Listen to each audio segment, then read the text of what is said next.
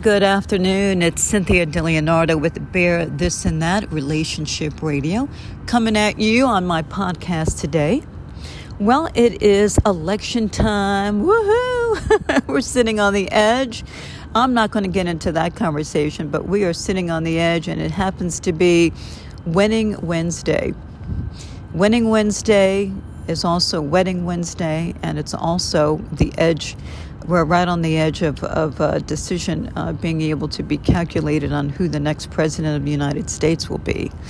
Uh, so we we got some very big things going on today, and I wanted to come to you today to remind you that with everything that we have going on today with COVID, you know, we're sitting on the election's going to take care of itself, uh, but you know, COVID is is a very big factor in a lot of our lives, and we are adjusting to a new kind of normal and, and a new kind of way of living. And a couple of things that I wanted to talk to you about today is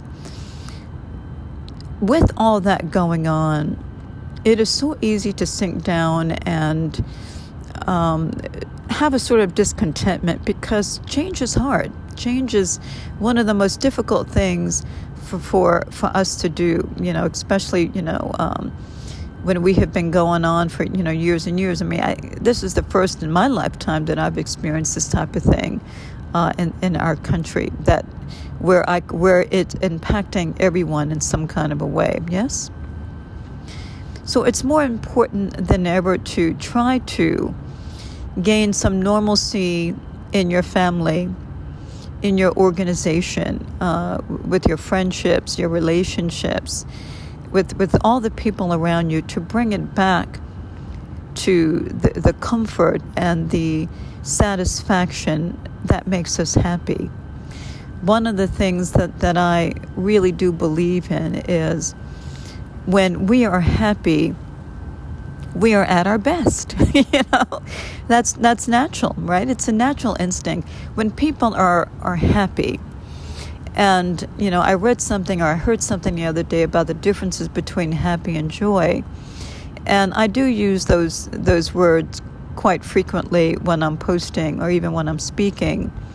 And to be happy is is um, when when you're happy about something, it's a happy day. It's you know full of good things. You know you're feeling the blessings on your head and you know, the gratitude is, is sinking down into your bones, you're happy. And joyous, to, to be full of joy is uh, an, an inner core feeling that you are feeling joy right down to your bones. You're a joyous person, you know. Um, there's a lot of us that that, that really is our natural um, standing state you know, is, is for us to be joyous people, happy people. No one really wants to be miserable people, right? I mean, it doesn't feel good. But the one thing that I know is when we're happy, we are really at our best, you know. So I am always trying to promote ways for people to see things that give them happiness as reminders in my post, you know, of this is what this looks like, this is what this looks like, and this is what this looks like, you know. And because when we do those things, without thinking about it, we end up fueling happiness into our soul, you know. So instead of me giving lectures on, on things to do, I like to show in you know in, in the words that I write, the kind of words that I that I link together, and the pictures that I show demonstrates happy things that we can do with each other. And you know, when we do these things and take these things into our lives, our lives just start to uh, travel on a different kind of road where we don't even feel like we're working hard. I know um, by the time people end up going into marriage therapy, partnerships therapy. You know, there's something going on in the relationships. Things have already started to impact where the partnership feels uh, like it's maybe being compromised to the point where, you know what, we need to get an outside therapist in here, you know, somebody that can come in and kind of see things from from a different lens to give us some help on where we're both struggling. So this is why I show these types of things on my post because if we do these things, and they're not big things, they're just very normal things.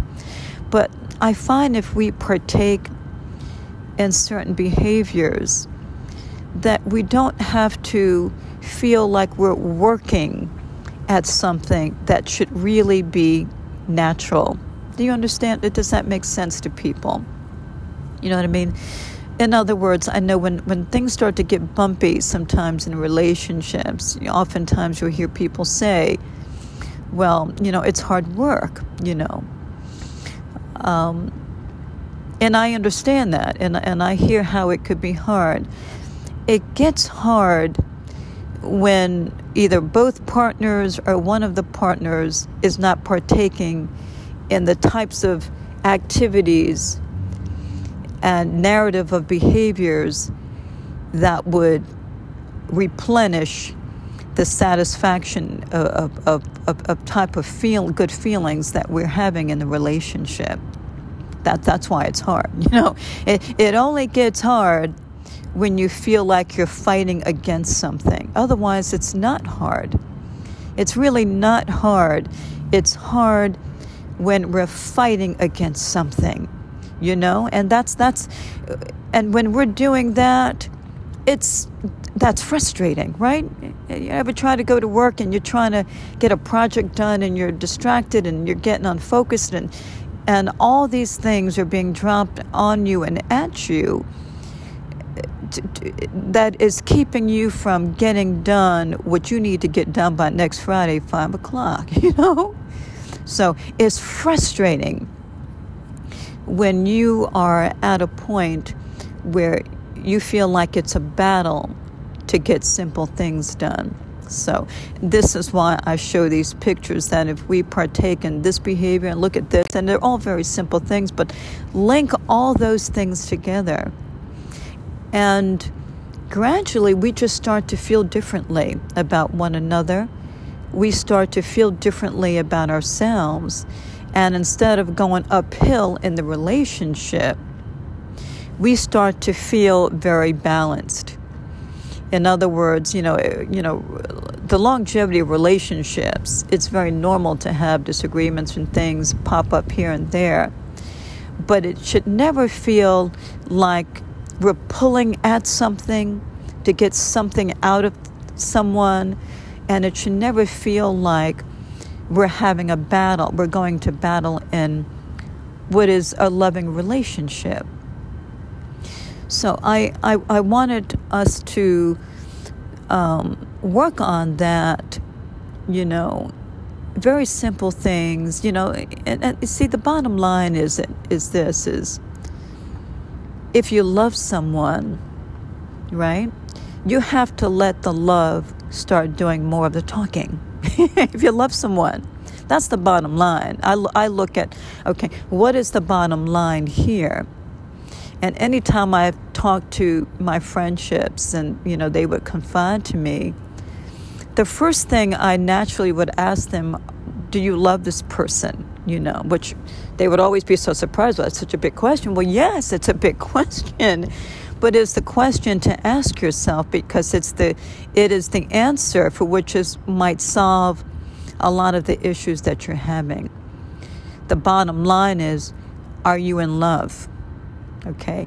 And that the answer that you give will be some of the solution to resolving some of the issues for which for the reason that you're battling okay if you if you're hesitant if you have to think about it when you ask yourself, do you love this person?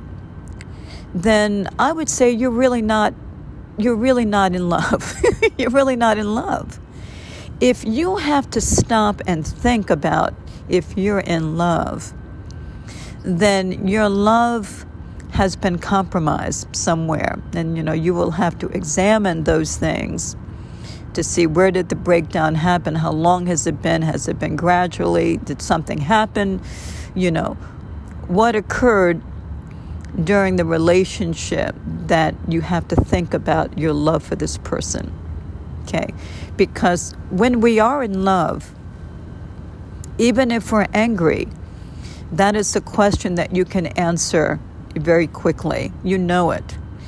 And, and I'm not talking about new relationships where the process of falling in love can, can be lengthy sometimes. Sometimes it takes a person, it all depends on the person, you know, on, on how quickly you fall in love and, and what exactly is happening in the relationship. But if it's a, a, a, partnership in which you were in love to start and have been in love for a long time, and now faced with that question, you're pausing, uh, you know, about about the love word, then you may be at some crossroads. You may have hit some stumbling blocks where maybe you haven't faced that you're not in love with them, but something is happening internally that is causing you to have pulled back from them. Okay? And that and that really helps. And, and, and that's why I asked those that question. And my girlfriends would always get so mortified when I would ask them that or whoever would, you know, would talk to me about their relationships. And I would ask that question because that is the first thing we have to ask ourselves. Because if we're not in love, that's that's what you're fighting. That's that's part of the battle is that you don't even love this person, you know? And when we stop loving people, we're not, I mean, we're, we're no longer exhibiting the same types of behaviors that we have with people that we're, that we're deeply in love with. We're not. That's natural, you know? You know, it means you've pulled back. It means the things that you used to love about them are now annoy or now or is an annoyance to you. It's a bothersome to you, right? When we love when we're in love with someone right? And they and they come to you and, and, and they want to talk to you. You you flip around man right? You can't wait to hear what they have to say. You can't wait to devote your time to them even if you can't at that moment. You're going to make the time. You're going to make the time because this is important, man. You remember when you first met and you fall, when you fall deeply in love? That phone, right? When the phone rings, you know, you're going to run down people to get that call, right? You don't want to miss that call. You're not going to miss that date. You're not going to miss a lot of things. But as time goes along and relationships, you know, hit a couple of rocks here or there too. And Sometimes we fall out of love, sometimes it's gradually, sometimes it's an impact of something that gets in the way, which which can be fixed by the way. I'm not having this talk to say it's all over.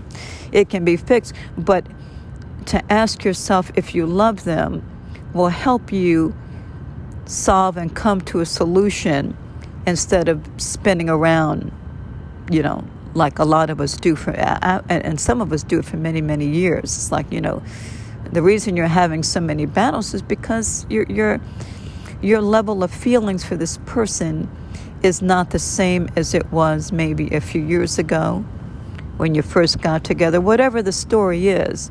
But it has a lot to do with your, because love uh, conquers, well, it is really true when they say love conquers all love really does conquer all because when someone is madly in love with you, things might fall into their laps. Things may, people may walk into their living rooms to disturb what they have going on. But those people have uh, a very strong, united, and, and, and loyal and deep kind of love that cannot be penetrated even when tried. Even when tried. You know, some couples, I don't care what you do, it's tight. Nothing is going to come between them because the love between them is very, very strong.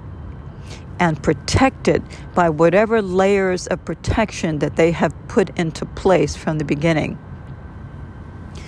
Uh, so I bring this up because feeling good and being happy in our lives, whether you're in a relationship or not, feeling happy and feeling great in your relationships is so important because you're on the same journey. Your lives are running parallel to each other. You want to do everything possible to make sure that you put into place the things that matter that will get you to a level and to a degree where you are happy and the relationship is happy. Okay? So, what comes first? I believe what comes first is we have to be happy individually. We have to be happy individually. Otherwise, do we really complement the, the, the partnership? Do we do we flatter the marriage? What what what piece do we fit into if we're not happy people getting into a relationship? And you know, a lot of us make a false assumption and think, well, if just the right person would come along, it would just be life changing for me. And I'm not saying that doesn't occur, it happens quite frequently. But how I view those relationships is I believe that those rocket star, um, superstar relationships occur because those people are complementing each other. They're not completing each other. There is a difference, okay? We cannot depend fully on another person to fulfill the needs that that that we yearn for and, and, and the pit of who we are. It's impossible. Because what happens if those people leave? What are you going to do? Your life's going to fall apart, you know? Sometimes, well, and that's normal, and that happens from time. But it, but but but we have to be able to stand and pick ourselves up, right? At at at, at the end of that time, yes. We got to be able to pick ourselves up.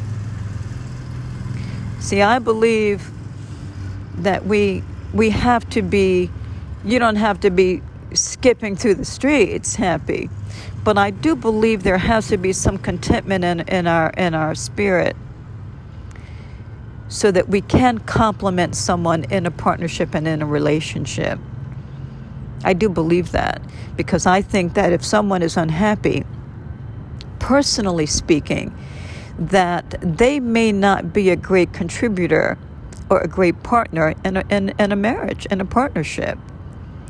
You know, because they're unhappy about something in their own lives with nobody there, you see.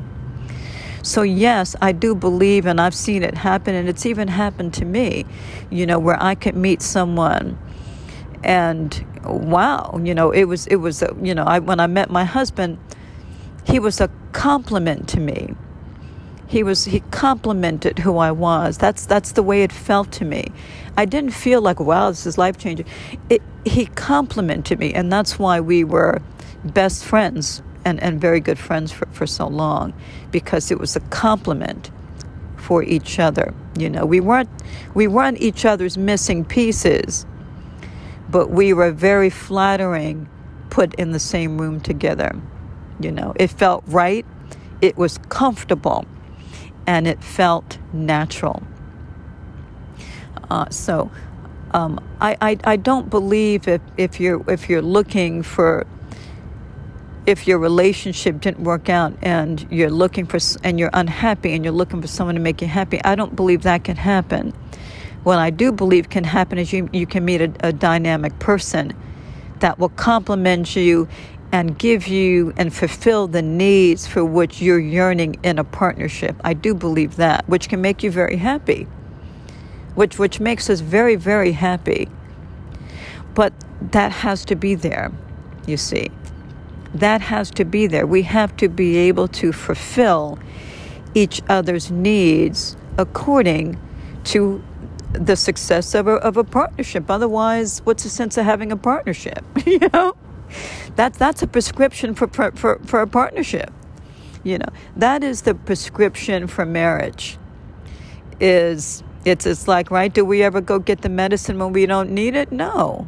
You know what happens when you get the wrong medicine? It makes us sicker yes? You know okay?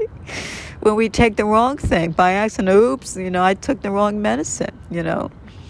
You know when we get the prescription of a person who will fulfill the needs for which meets our match that's a success right there it's not the same thing as you know um, i'm going to meet this person and man it's going to it may change your life but it won't change your life because you weren't happy and, and, and content on your own. It will complement your life. It will complement you. Okay? It will be it will fulfill your needs. You know, it you know, sometimes you get people behind you that um, are motivators, you know, they, they motivate you and they inspire you. That's that's love right there. That is love on steroids. When we are in love, we we just feel like we right? The whole love can conquer all things you feel so united and so strong. And some of us, when we fall that deeply in love, I mean, we just want to tell everybody, right? You want to tell everybody, you know, because it is the fuel of that good loving that you're receiving that is making you feel absolutely invincible. It's amazing what love can do in a relationship. But how do we keep that love in a relationship? sometimes it's just by doing simple things. I can't give an, an, an, an, overview, you know, on everyone's relationships because we all have a different story. But what I do find if we keep doing the simple things, um, perhaps those are the things that will make a difference from us feeling like we're pulling at something or we're going in the same direction holding hands unitedly. A very big it's a very big difference and an impact on how we feel when you're in a relationship. You know, if you ever been in a re- relationship, you feel like you got to pull on them. You know, you ever been in ladies in relationship, you got to ask for you. You got to hint that you know what kind of flowers you like and what are your favorite things, and you know, we shouldn't have to do that you know, because people who really love us are interested in who we are.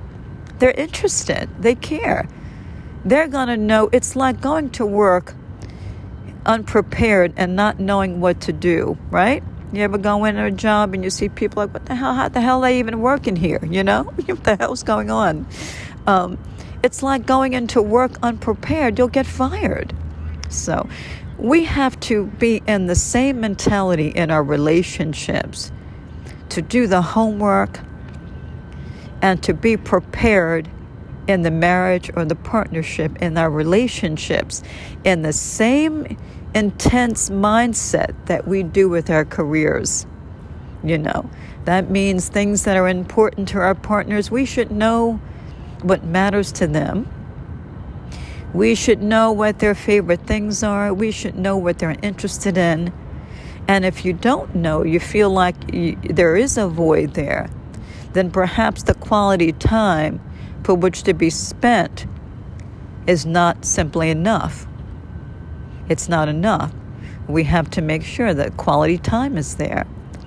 Quality, quality time means if it means shutting the TV off, you know, one night, if it means going out to dinner and just gazing into each other's eyes and um, no shop talk, you know, no children talk at the table, just 60 minutes of you and me time of what's important to you and I on this date.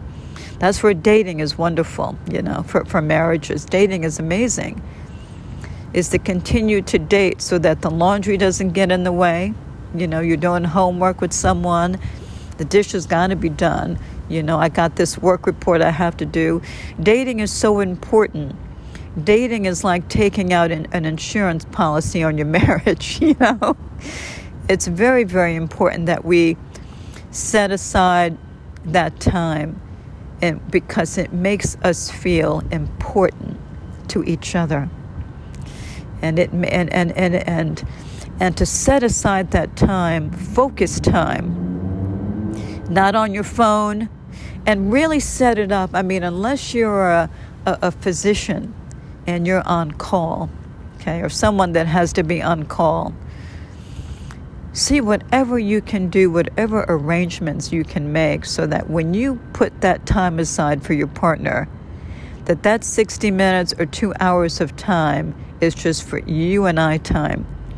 That means no work no work calls and no shop talk. Do the shop talk, do the shop talk at home. Or put a limit on the shop talk, 15 minutes of shop talk and then it's it. Then it's you and I just the way we were when we were getting to know each other, right? When we were hanging on every single letter and everything. When you first when you first meet, you just want to know everything, right? When we put these things in place, you'll never have to be concerned about waking up one day and, and saying, Who the hell is this sleeping next to me? I have no clue. I don't know who this is. Or the other uh, story that you're so busy raising children, the children are now in high school, and you go on your first date in 20 years and realize that you guys have nothing to talk about. it's very common. Why? Because all of them years, for 20 years, you've been, it was all been about the babies, work, the house, the dishes, the this, the that, and the scheduled, you know, lovemaking that, that you have. But you will discover that with all of that going on, which is amazing and courageous to, to raise and grow and develop a family, but you'll discover that what was missing was the you and me time. That the kids are wonderful, they're balanced, they're great, you know. You both got great jobs, everything's amazing, the family's wonderful but when you go on that first date that you haven't went on for 20 years, you realize as you're staring at each other that you don't even know there's an awkwardness and I've, I've had people I know go through this. There's an awkwardness and they don't even know what to say because they haven't taken the time to really know what is interesting to their partners. They have grown apart considerably by wide margins, which their friendships have more knowledge about them personally than they do with each other. And that really should not be. So, you know, if we do these things, we date, make the time to stay in love. It's not enough that we have the commitment to the partnership. And I know a lot of people, they make a commitment and they're, you know, we've been married for, you know, you know 50 50 some odd years to be committed is is is admirable it's it's it's it's unbelievable the commitment because people today it's very hard to make a commitment but make the commitment beyond raising the children, beyond keeping the great job, beyond I got to make all this money, let me get the mortgage paid. Make the commitment to staying in love it's a whole different mindset of way of thinking. You know, not just think, well, I'm committed, I got to take care of this, that, and the other. Yes, that's part that's part of the package, but the bigger part of the package is what matters the most. And the bigger part of the package is make the commitment to stay in love, and everything else will fall into place. Because the love, or not being in love, will do bigger things and greater things in, in, the, in the longevity of your partnership or do the most damaging things in your partnership. Okay? The, make a commitment to stay in love is as hard as you make the commitment to find that six figure job that you're bankrolling. Okay? Make the same sort of intense commitment to uh, you know, I'm going to stay in love, damn I don't care what it's going to take. Come on. you know, my mom's coming over. She's got the kids tonight. Okay? And if you're in a position where there is no one to leave the children with, bring the kids with you.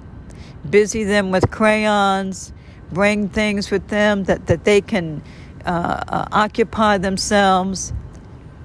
And between the time that they're having a ball, doing what they're doing, be engaging with each other and gazing into each other's eyes and, you know, authentically interested in what each other has to say about what is going on and what matters to them is very, very important in, in, in, the, in the whole big picture of your partnership.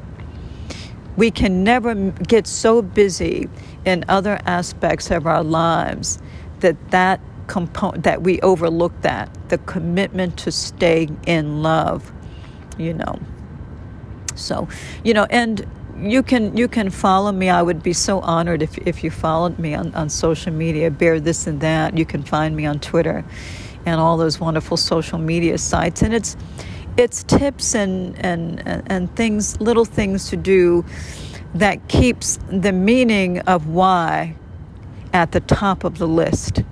okay? The meaning of why. You know, like how did we even get together? Why? Because don't we can never forget that. And you know, when I come across people that are getting newly married, I and sometimes I post these things too. I say to them, keep a keep a photograph of each other on your desk so, number one, you never forget that you're married, okay? The other thing is that you don't forget your commitment. And, and looking at someone that you're in love with keeps you in love and just you know you're going to set the pictures in the drawer and just take them out when when the family arrives okay? Okay? Keep it keep it near and dear where and and and where others can see okay? This is a wonderful thing to be in love and set examples of what love can do and how powerful love is. Put the message out of what's important to you to the people around you that work with you. Put that message out to them so that they know. Not that you tied up with, with, with shackles around around your hands and ankles, but that this is love speaking on my desk. This is what I love. This is what's important to me.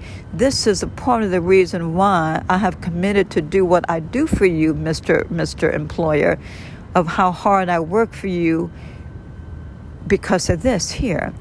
That sends out a very different message to people, and, and I tell you, it's a very it's a it's a wonderful thing because the way we manage our lives personally is in the eyes of leadership to many. Okay, there's always people looking at us how we're doing things.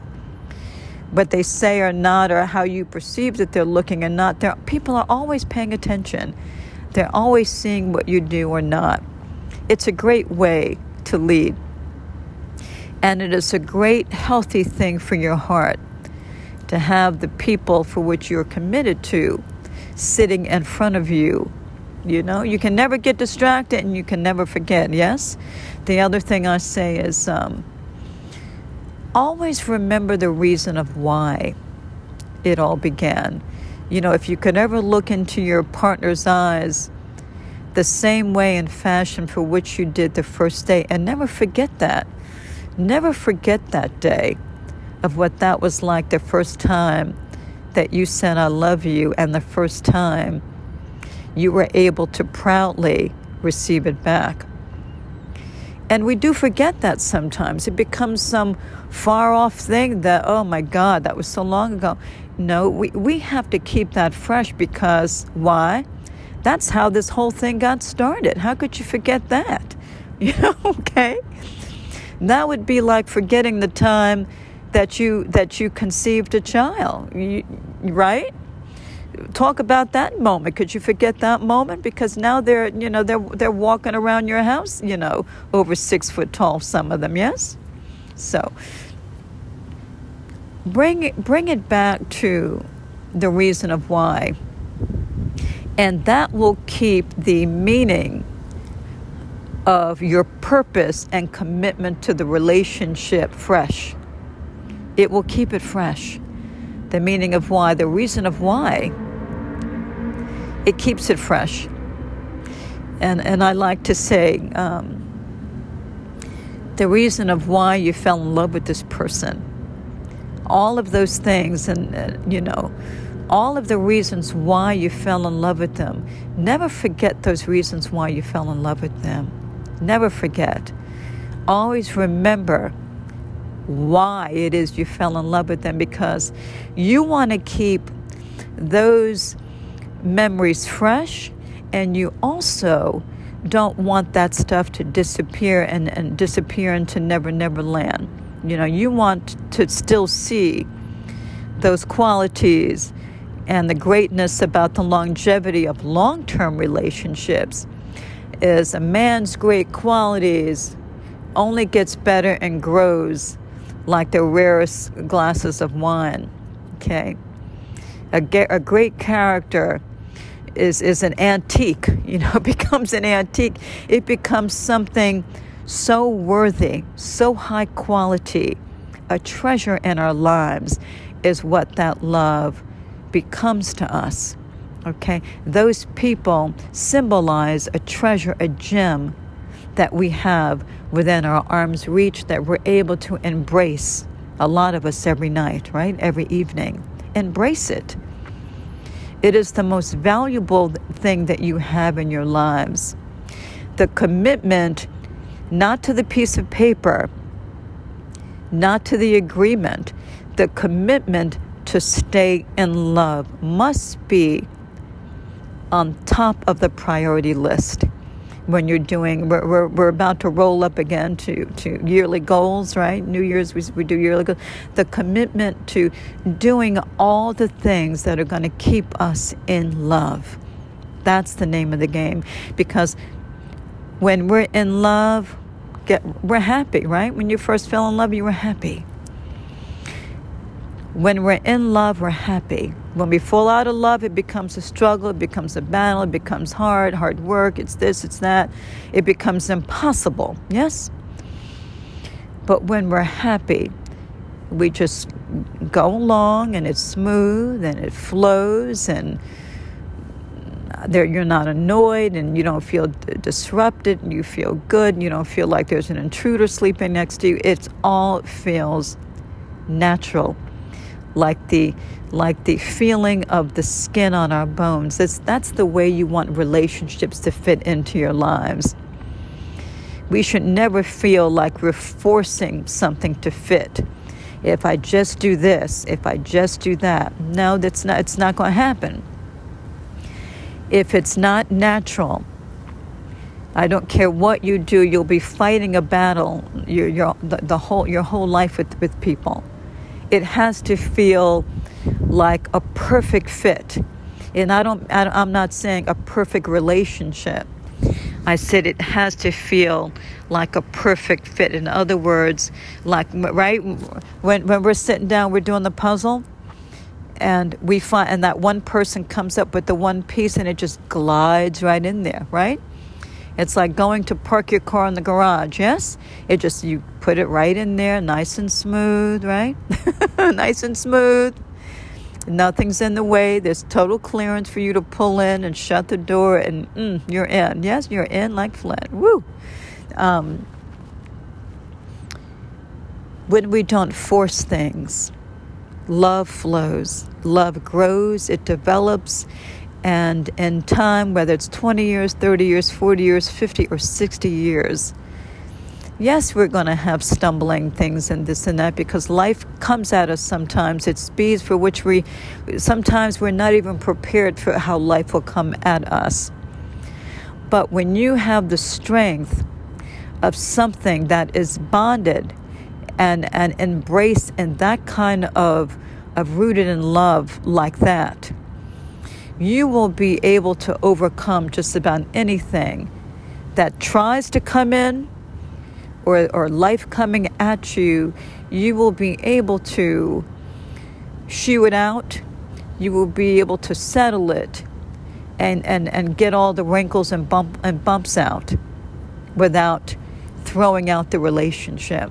Okay, as you're shaking out the sheets, you know, when stuff starts to fall out, without your relationship falling out with the bumps and the wrinkles, you will be able to preserve the one beautiful thing that you have taken so much time to protect and layer and nurture in love. A commitment to staying in love is the name of the game. Okay? And you know what?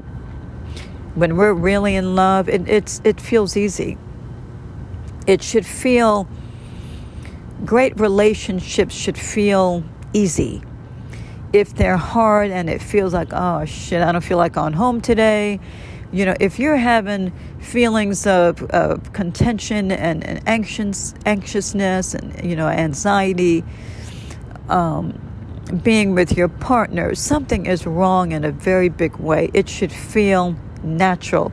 It should feel like a second layer of skin that the both of you could be in your home doing whatever you, both of you do and both feeling really really comfortable like you're like you married your best friend. That's what it should feel like.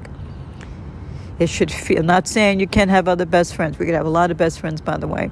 But it should feel so natural and so comforting like you married your best friend. And that's when, my friends, there not, there will not be a battle in your in your relationships, you know. Doing all the little things that matter you know that, that, i post all these little things you know and then some.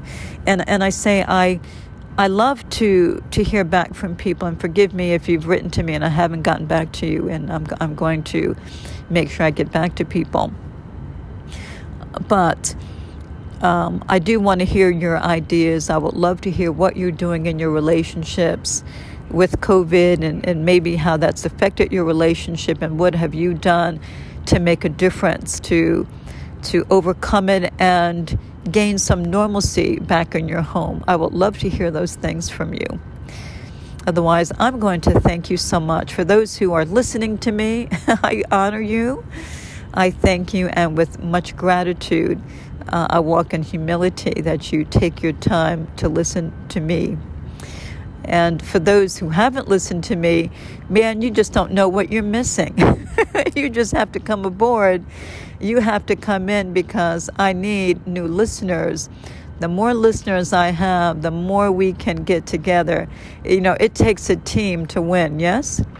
It takes a big team to do things in the world today. So, the more feedback, the more conversations that I'm having with people, the more as a whole and as a team we can win this thing, this thing, this great thing called life.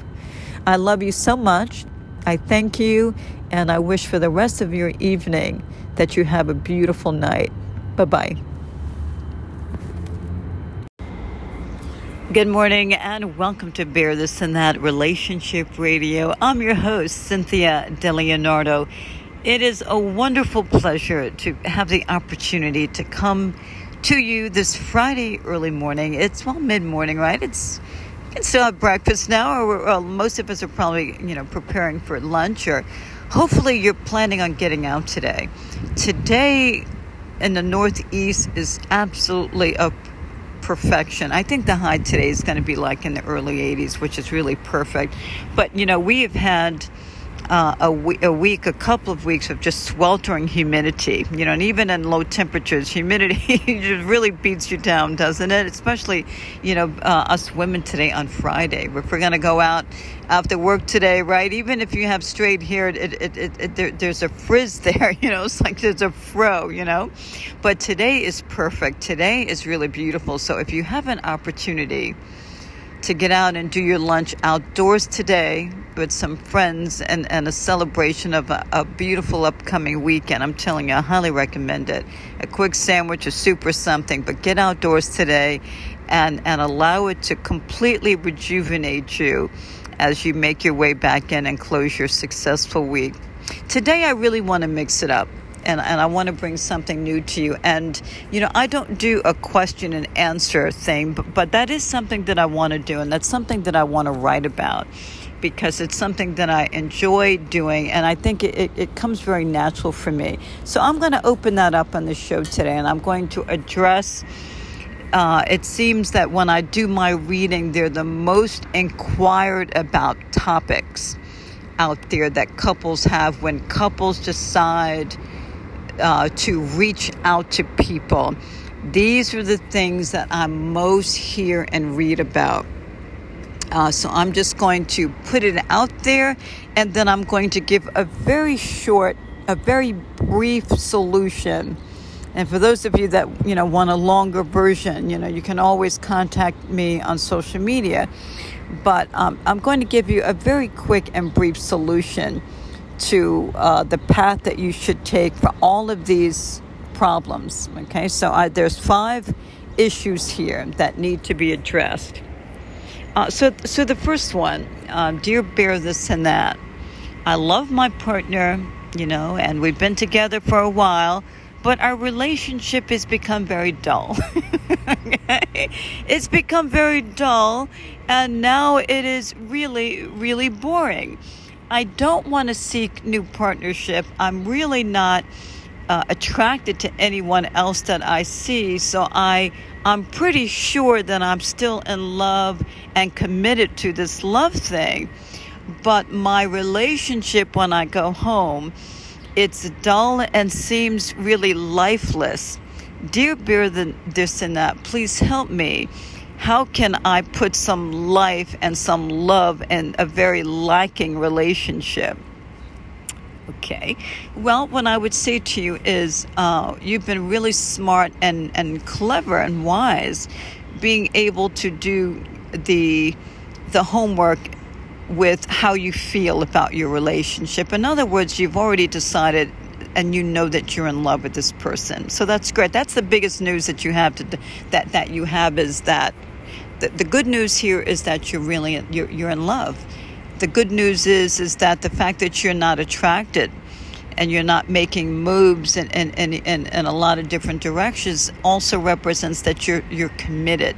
So here are the great things that you have going on: your commitment uh, and your love for the relationship. And what does that say to me? It says this this is this relationship worth saving, and I would say absolutely. It's absolutely worth saving. Now here's the work part. Here's what you got to do. You're going to uh, have to sit next to your partner and try to give your very best to them. In other words, sometimes when our relationships take on this kind of a shell of appearance, it's be- we, we start to emulate what we're feeling. And then we, and, and it becomes a cycle. We start emulating and imitating what we're feeling and doing. And then, you know what? Where the relationship may have been been been uh, traveling on some rocky grounds, now we have also brought into the relationship lifelessness uh, uh, that has brought on by our mentality of hopelessness, right? Because a lot of times when these things happen to our relationship, it becomes boring and listless and all those things we, we, we also start to kind of step back and we lose hope in the relationship. So what happens is people really stop investing. Okay, you stop investing, and sometimes we don't even remember when did I start doing that?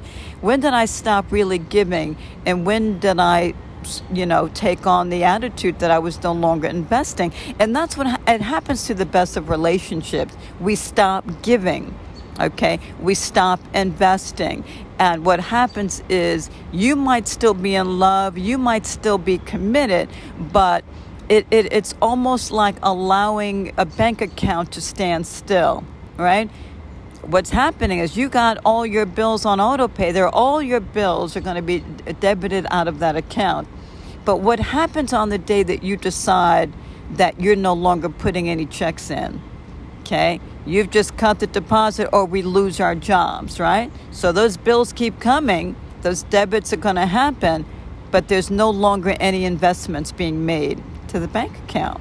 Okay, so what happens? The bank you you go we go bankrupt. Okay, financially. Financially we call that a bankruptcy. Okay? Here's the difference. In bankruptcy, they file a chapter 11 which means it's reworkable we got to we got to do a little bit this we got to do a little bit of that you know we take a little bit from here to pay this and all that okay and we're going to work this out what happens is you're forced to sit down and, and formulate a plan that that can promise some sort of success before the bank will will issue you and cover the debt and say it's okay. We can slow down these arrangements. Now that I know you're going to do it, I know you're committed because you got a plan, right? That's what happens in business, but the same thing happens in our relationships. Okay. The fact that you said that you're in love is the first thing. That's like because that's the first thing I ask people. Are you love this person? Because there's no there's no sense of going down a long winding road of, of, of talking about solutions if you've already pulled out completely. Okay. So and, and, and that's in business. And then there's the other kind of financial loss. When we when we file uh, chapter 7 it's finished. It's over man right? Let's just do what we have to do here to clean up this mess all right? We're walking away. You're going to go that way. I'm going to go this way. We're done here right? So there's the differences in business and relationships work the same exact way okay you're in love and you're still committed so what does that represent it means it's still alive it means it's still workable. It means you're still there, even though your your your um, your intentions um, have pulled away. Okay, but you are still there in the relationship, wanting something to happen. Sometimes you're waiting for another shoe to fall. Sometimes we start living in fear in those kind of relationships. I'm not talking about fear physically. I'm talking about the fear of you know, everything's been going wrong here. And what happens instead of people that they start to do something, they stand still and they freeze in the relationships. And that's why, for so many years, it gives clear explanation to. to why people can be married for these long periods of time. But you know what? For 10 years, people could, could be that way, be in that phase of their relationship where they're just frozen. All right? You're not investing anything, but you're not taking away anything. We're just here surviving. And that's a lot of marriages. So the fact that you've been married for a zillion years really doesn't give light and honor to anything unless it was a great, enjoyable life for both of you, right? So what you have in your favor is the strengths and strings of the relationship. That that the love and the commitment holds the power. It yields the power okay? So the fact that you still have the power in that relationship means it's workable. It means it's going to happen, but you got to do some work now. Okay, now is the time, you know, on your way home today, you got to stop by Ace Hardware, you got to go by Home Depot, and you got to pick up all these tools that you need because now you really have to do some work. Okay, you just can't say, well, this thing's on autopilot. It's not on autopilot, it's no longer moving, it's frozen. Okay? What I want you to do is to get in with your partner and I want you to start giving and investing. I want you to look at your partner. That's your bank right there. Your partner is your bank, right? We come in like banks. We're huge. Why? Because we're the whole lifeline of this relationship. Your partner is your bank, okay?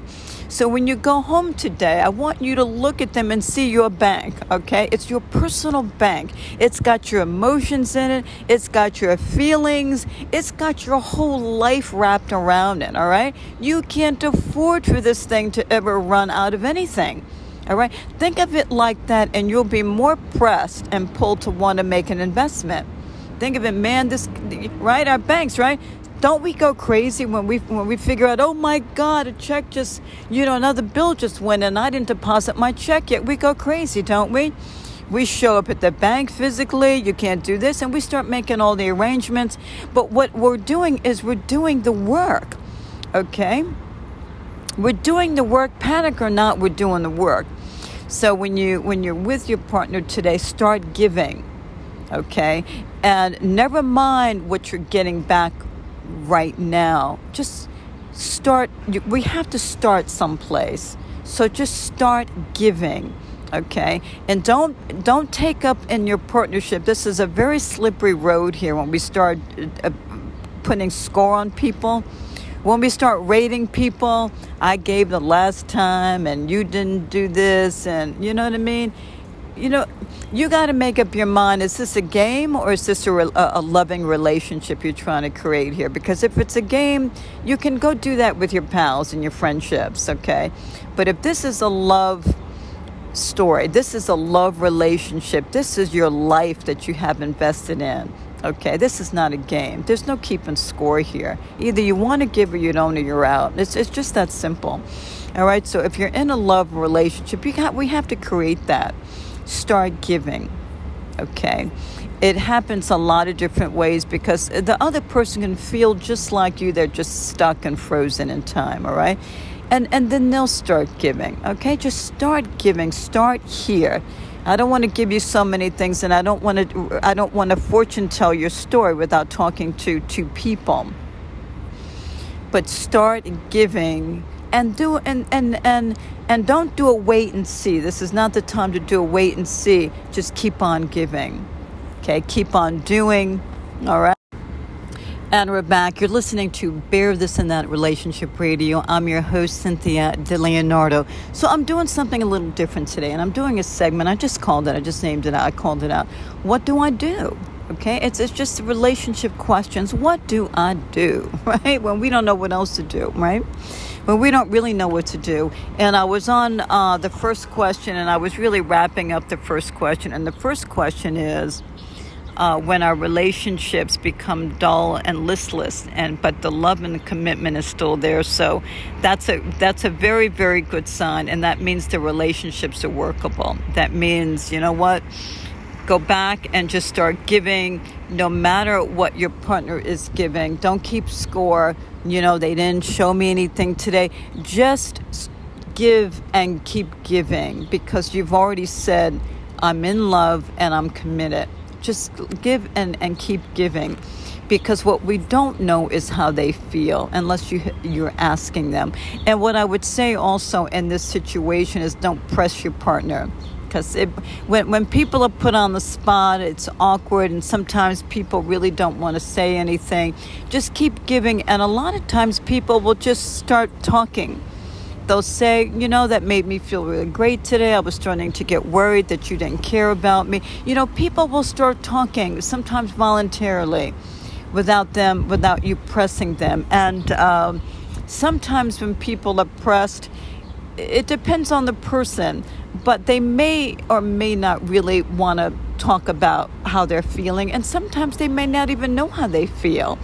You know, relationships, depending on your life circumstances, what's going on around you, you really, really don't know how people are feeling because our circumstances really predetermine how we feel about a lot of different things, right? If you, you know, if you find out your mom just, you know, the person's mother just died six months ago or something, or with the COVID thing that one of you's lost your job, that weighs in very heavily and deeply into the impact of how people are feeling, which impacts their personal relationships. So, what I would say to you is that you have uh, are doing. I congratulate people who have done this kind of work on their relationships.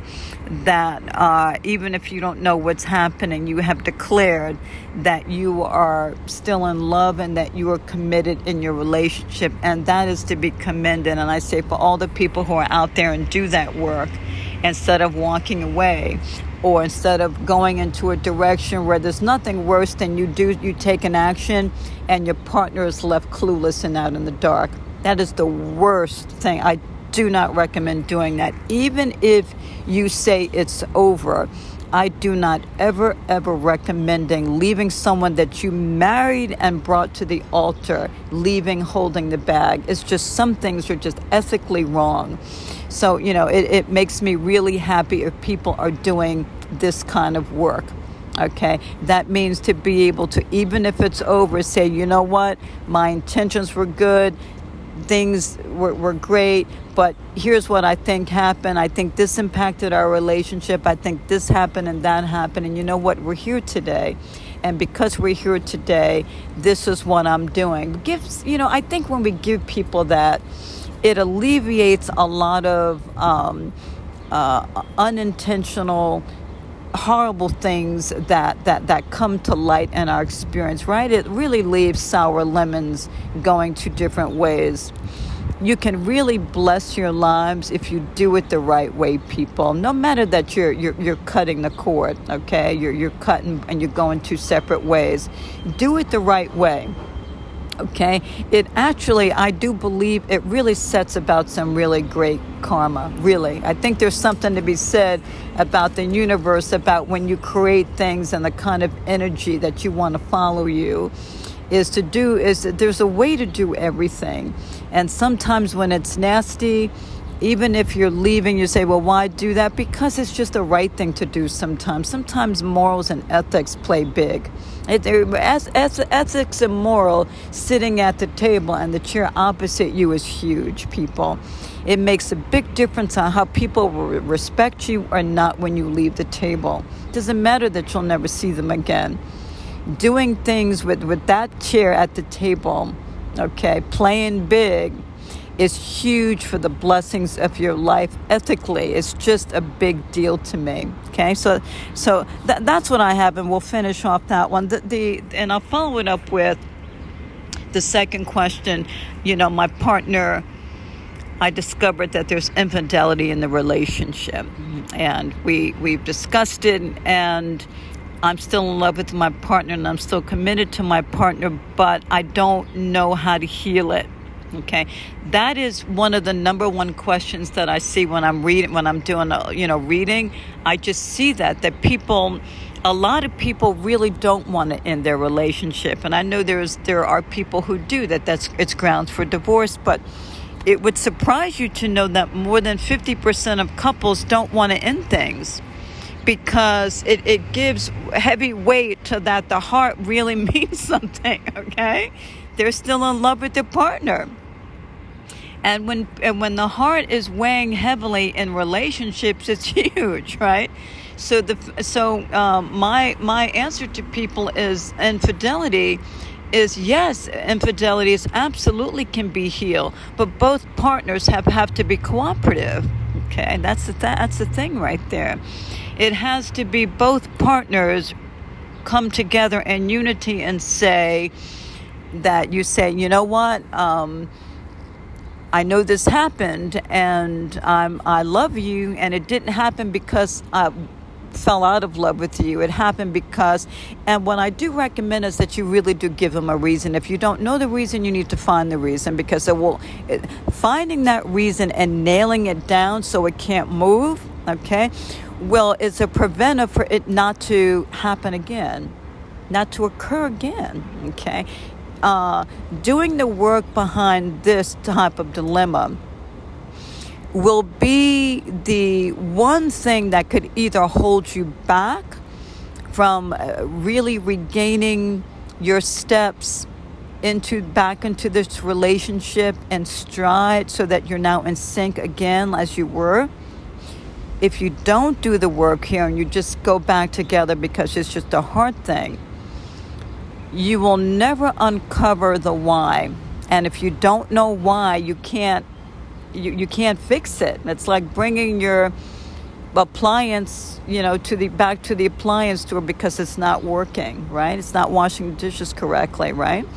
Well, somebody's got to get in there and do the work. You didn't, but you're paying someone to get in there and pull it apart to discover why, right?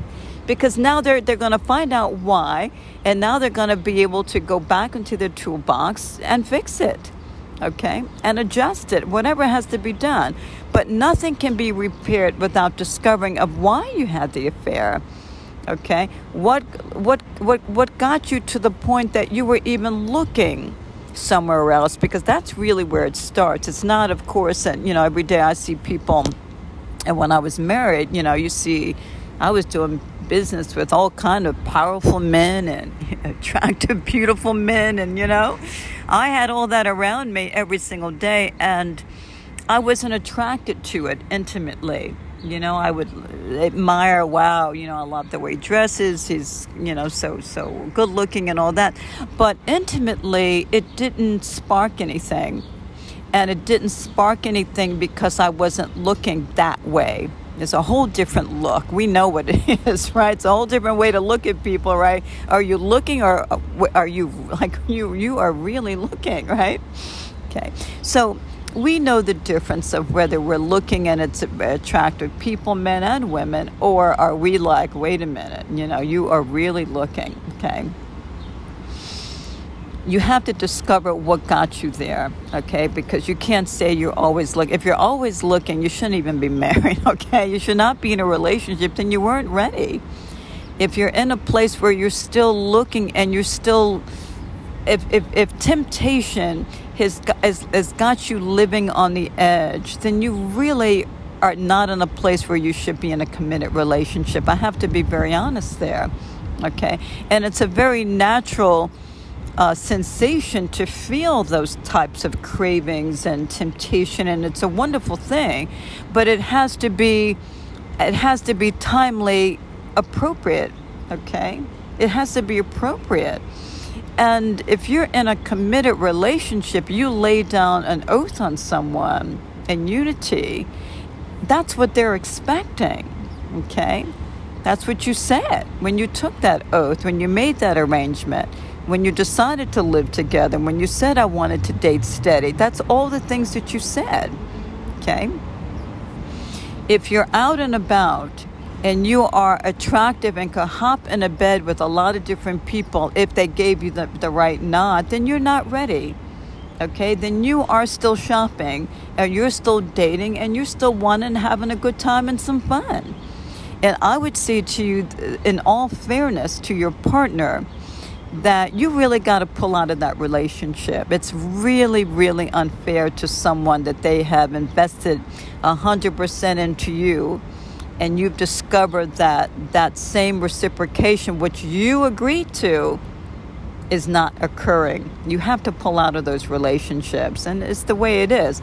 But for the long haul, it'll be the healthier thing for both partners because you're not ha- going to be happy, and you're always going to find someone else that you want to be with, right? And they're going to be devastated all the time, okay? uh, you have to end those relationships and, and, and just, you know, listen, I didn't know that I wasn't ready, but I've discovered that I'm not ready. And as hurtful as it is, and as horrible as it sounds, it is the best and right thing to do. Okay? For the integrity and the humane part of people's lives. It's just, it, it is the humane thing to do. Okay? I would not take these people any further. both partners. That's what I mean by both partners. Yes, it is absolutely, infidelity is absolutely healable, but both partners have to be honest with themselves and know why they ended up there. Okay.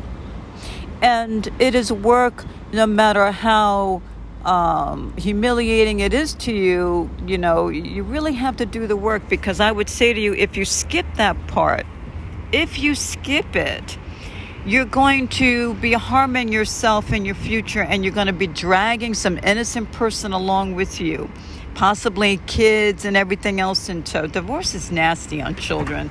I know kids are resilient and and and there are kids are a lot of different things and i know some of the best divorces work out and, and everything but it is still a very hurtful thing for them to go through people okay i mean just take off the mask for a minute it is a horrible thing, and, and that kids have to be dragged through that.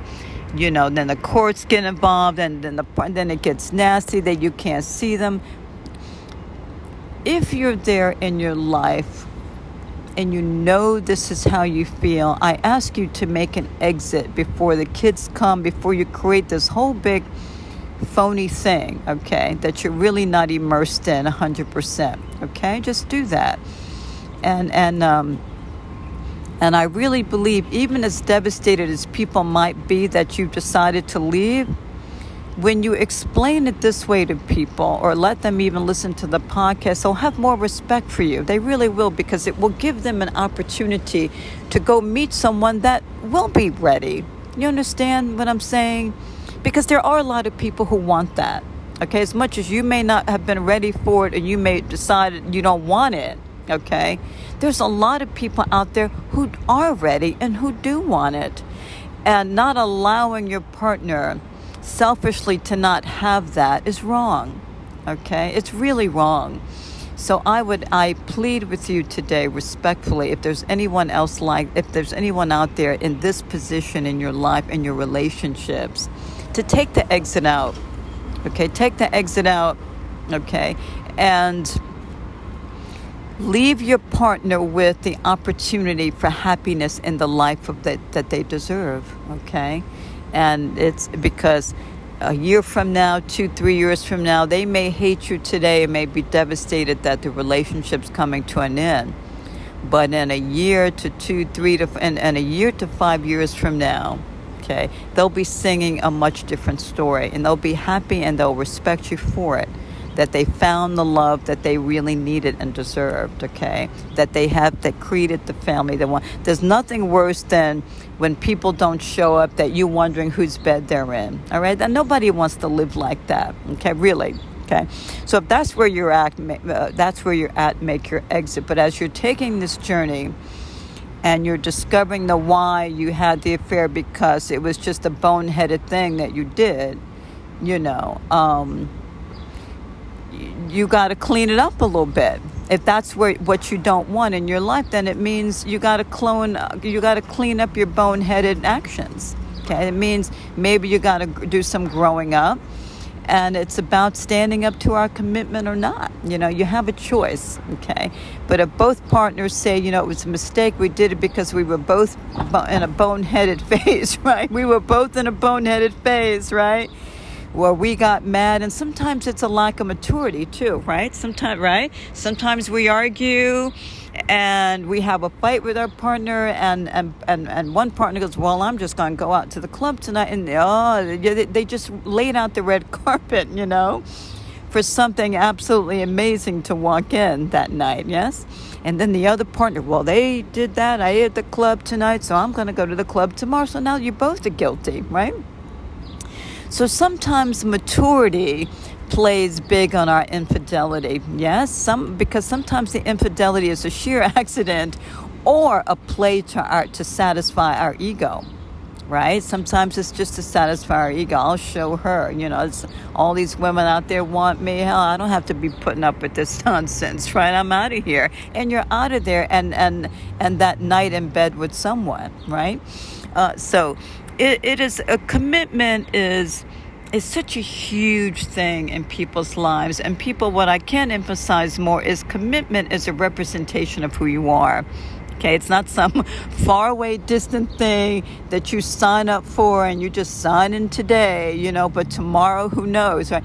Commitment is saying this is who i am this is how i'm representing and this is what i promise and that's all you okay? It's a reflection of who we are that you made that commitment. So now people are counting on you. It's no different than when you're going for a job interview that you're so eager for. It's like falling in love, right? It's like, oh, you can't wait to get there, right? You cannot wait if you could just get this job, right? This is your dream job. And then you get the job, okay? So there's expectations there you made a commitment. You made a commitment. You're going to show up on time every day. You're going to do your best work, okay? You're not going to skip out in, uh, on truancy and not show up. You're going to show up. You made a commitment to your career, yes? Commitments in our relationships are the same exact thing. There's expectations, okay? We said that we were going to do something, okay? We have to step up to that responsibility. It's it's it's it's an it's an accountability for the responsibility that you just signed on the dotted line for. You just said, I am now responsible for this, right? And that, right? So now you're on the line. That's right. Not what they call it. You're on the line, okay? Um, so, you know, when we take these commitments, it's a real big girl, big boy thing. It really is. And it's not a matter of, you have a fight and then you run off and you know or you have you know you you trying to make someone jealous so you're racing off to you running into the arms of your facebook pal or something. It is really accountability and you are putting every ounce of integrity that you are worth on the line okay? Everything that you feel you are worth and you said what i am worth you have put it on someone's dotted line. You know what? We got to live up to that, okay? and if there's a time that we can't then we should also say i can't i can't live up to this you know and i'm crumbling and i'll tell you why right um, but when so sometimes it's a maturity thing so it's about sitting together and and really looking into each other's souls and saying do you really want to do this okay really do you really want to are you up for this all right and it's being able to feel out someone's heart and soul nobody wants to feel like they got to pull you through the relationship it's just no fun that way okay? It's fine that you don't want to leave. It's fine that you still love me. But am I pulling you around? Okay, I don't want to put a collar on you. Okay, that's not the way people want to have their relationships, okay, with a leash and a collar and everything. It's a very big grown up thing. And it is about can you do this? Okay. And then the next question is, well, no, the first, I'm sorry, like I, I got it backwards. The first question is, do you want to do this? That's the first thing. Do you want to do this? Okay. When you sit down with your partner, this is how you heal infidelity. Do you want to do this? Am, and, and, and am I the one that you want to do this with? That is the question. Okay. The second question is okay, now that I know you want to do this, and now that I know that I'm the one you want to do this with, can you do this? Okay? And you really have to, to and if you need a few days or you need a week, don't take more than a week, people. It's, it's very, you know what I mean? It could be grounds of divorce if, if someone asks you this question and you don't get back to them, all right? Get back to them in a timely manner. Say, you know what, I need a couple of days because I gotta, I got, I gotta make sure that I come up with the right thing for you. This is not a, a, a shallow thing that I just want to bark out. I want to come up with something that really is going to come from my heart and soul. Okay. And you know what? I think that's even better. You know, if you say, you know what, I want to think more about this and I, and I want to I owe you that, and I owe you to really share with you how I feel about this relationship. And you know what? No one could fault you for that. If anything, they might fall a little deeper in love with you because of it. Okay? And then come back come back to them in a day or two with whatever you have, okay? And I tell you, depending on what you come up with, you might just completely sweep your partner up into your arms. I mean, I tell you, we can really come out with some things from the heart if you really want to. Okay, you could write something. You know, you can help yourself if you want to write it. You could, there's a lot of different paths and roads you can travel on with this type of thing. But if it's this relationship is really worthy to you and um, you want to take a couple of days just to make sure you say the right things and that you really put the importance on it that you believe the relationship is owed, well, do that. Okay, just say, you know what, it's a great question, and I love that question, and I want to answer it, but I want to answer it fairly, and I want to answer it giving, giving you, giving you everything that I have. Okay, and sometimes people, I also come from the school that. Um, when we have walked down the aisle with someone, I kind of think we owe them something, even if we're walking away, because you promise you, you, promise people stuff. You know what I mean? It's like, wait a minute, didn't you love and honor this person? Well, now how could they be a complete piece of garbage? You know what I mean? Th- th- that's what I say to you. That um, the more respectful we can be, the more respectful I think is who we become as people without them. Individually, you stand in your own and you stand really tall I mean, you can leave relationships and be so so much bigger than you were even in the entirety of the relationship. Is how you handle the closing of that relationship. Okay, how you show your ass or not, right? Um, okay. Let's see how much time I got. Okay. Um, all right. So let me go on to another question and then the and then the other biggest question that i see is some sort of family conflict somewhere it's sometimes with the siblings. Sometimes my mother in law hates me. You know, there's, right? There's sometimes there's no peace. You know, even when you're trying to arrange your, your, your wedding seating, right?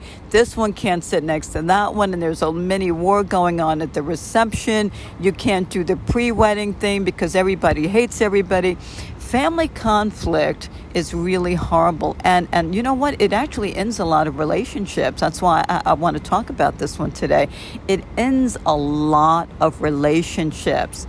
People leave because the pressure of trying to please all those people all the time all the arguing all the bickering right? There's actually people in this world that a lot of their fights are not has nothing to do with them all of their fights is about somebody in the family. It's about somebody in the family. It has nothing to do with their compatibility, nothing to do with their intimacy, nothing to do with, with, with their friendship, nothing to do with loyalty or infidelity.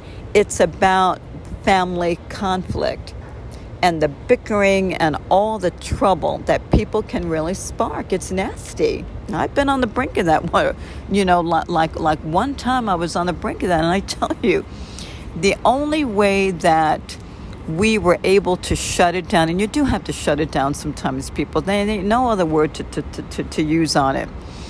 Is you have to come together in unity. If you have this type of thing going on in your world, Okay, you're going to see these people, right? You're going to see them all the time. They may pop up unannounced. That you may have to show up at their homes.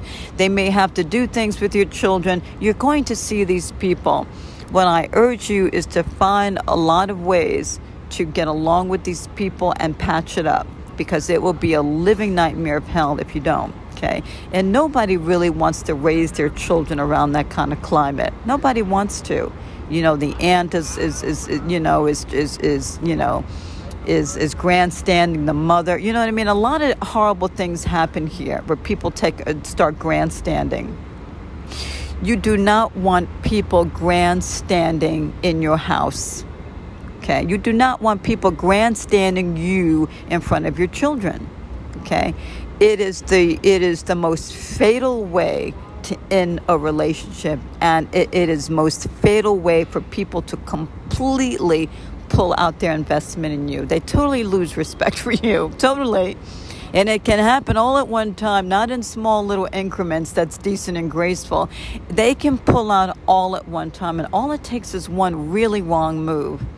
And people do that and they grandstand and they do really inappropriate things in front of other people one of the things, the lessons that um, I remember very vividly of getting from my own parents was to never grandstand. And they were like, no matter what you do, it's not the thing to do. Take people aside privately, okay? As teachers, everybody, you know, sometimes people do it, and they do it, and they do it, and they do it viciously, okay? They have to have an audience there for which they do their dirty. And I'll give an example. Have you ever worked into walked into a place, or maybe even worked in a place, but have you ever walked into a business organization and you're shopping and you hear some poor sales representative getting their whole behind handed to them by a manager, right? And it is the most it is the most uncomfortable situation to have to be privy to. Our eyes just shouldn't be privy to that. Number one, it's a horrible way to berate people. It's just terrible. You know, people make a mistake. People, we're people. We make mistakes, but when people to, berating people and tearing them down, and really what I call it, as I call it, stripping people. You start stripping them of their integrity, of their self esteem, of their moral values. You start stripping all those layers away that it's taken people a lifetime to shield themselves in. That's what you do, right? As parents, right? We we invest a whole life into getting those shields of protection around those people, and that man just stripped her down in about five minutes' time. Okay. And these people are now walking around naked, right? It's a terrible thing to do to grandstand okay and and and it happens very commonly in families sometimes at reunions and at holidays and really inappropriate times is we can't hold our tongue and we cannot contain and discipline our temper. I beg you to please find other ways to do these things, family. Find other ways to find a way to learn how to behave and find a way and a path to do and, and, and handle your business, please. That is the worst thing to do to people and it is the worst way to handle. And I have seen those I have seen a lot of those things happen within my own family within my own family and what my husband and I did because my husband's like, you know, some of us got some issues here, right? I, am sorry that you had to see them, but it's clear. Yes, yes we said and we took an oath to each other, an agreement that that couldn't happen in our home. That we we said to people, okay, and I, I had my husband do it because that was the right thing to do for him to handle his own family. But the but the but the rule was when you came into our home for dinner, for any sort of social reunion that we were having or, or thing or birth because I had a lot of you know my, my kid had a lot of parties and still a lot of birthday parties if you come here and you're having a conflict with, with that one over there or this one over here, that is not to be handled in our home. Okay? So the, the rule was whatever you had to park it, don't even put it on our, at our door. Park it and handle it before you get here, please park it and handle it. Okay, we did not want that in our home, and we did not want that behavior to to to to grandstand itself in front of our children and all of our friendships and stuff for the for the for the integrity, the ethics, and and and for the embarrassment. Okay, we didn't want it, so that was the rule. Uh, that's what you have to do, people if you're handling things like this, you have to say, you know what, I know a lot of us have some, we're not always agreeable all the time. But I would really urgently ask you to get on the phone, meet for coffee, handle your business so that when we all get together, it can be what it's supposed to be. It can actually function, okay? It can take action in the direction for which it's supposed to go, okay? Handle your business and handle your business appropriately. Okay? So, how does that represent itself? My husband and I were once dealing with, with a family issue, and it had to do with our wedding. And, and, and it was it's it's every, this story was broadcast, not everybody knows it, but it had to do with our, our wedding. And it was the way that we decided to get married. We decided we didn't want a big wedding. We looked at our ages and we thought, you know what, we don't have that kind of money to burn and all the monies that we're saving is going to go into our first home. Okay. And so someone stepped up and said, "Well, I'll pay for your wedding if you but you have but in order for me to pay for your wedding, you have to do it a certain way." And we said, "No." We said, "We don't want you to pay for our wedding. This is the way we want to have our wedding." It's a it's, you know, look at the ages that we are. It's just embarrassing, you know what I mean? I was 30 just about. Um so and my husband was was you know a lot older than me. And uh, we said no you know this, this is what we're doing. And you're all ever invited and you want to be there great. And if you don't then don't be there. But what happened here uh, was was almost a tragedy. What happened and a lot of families are, are real famous for this type of behavior and i'm using me as an example. Um, the person that wanted to do this for me got very very very angry and and stop speaking to us both. they did. They stopped speaking to us both, right?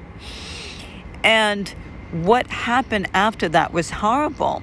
So the rest of the family members stopped talking to us. So no one in the family spoke to us. So we were going. So it was very awkward for a while. We were going to a couple of like birthday events and stuff and all the family would be there and not one of them would say a word to us and we just danced and partied by ourselves you know we, we had a good old time but that's what they did to us so um, what I say to you families, this is the worst thing to do in families. And, and, and I know a lot of relationships do that too. It's like, you know what, I'm going to take, I'm going to decide that I'm pissed. And now eh, all of you can't talk to that person because if you do, I'm going to be pissed with you too. And I understood that mentality when my husband explained to me how it was in his family, how he grew up, and, and, and, and their methods for raising children was awful. It just was. It was awful. And his mother and I made amends on that. We did because she realized where I was coming from.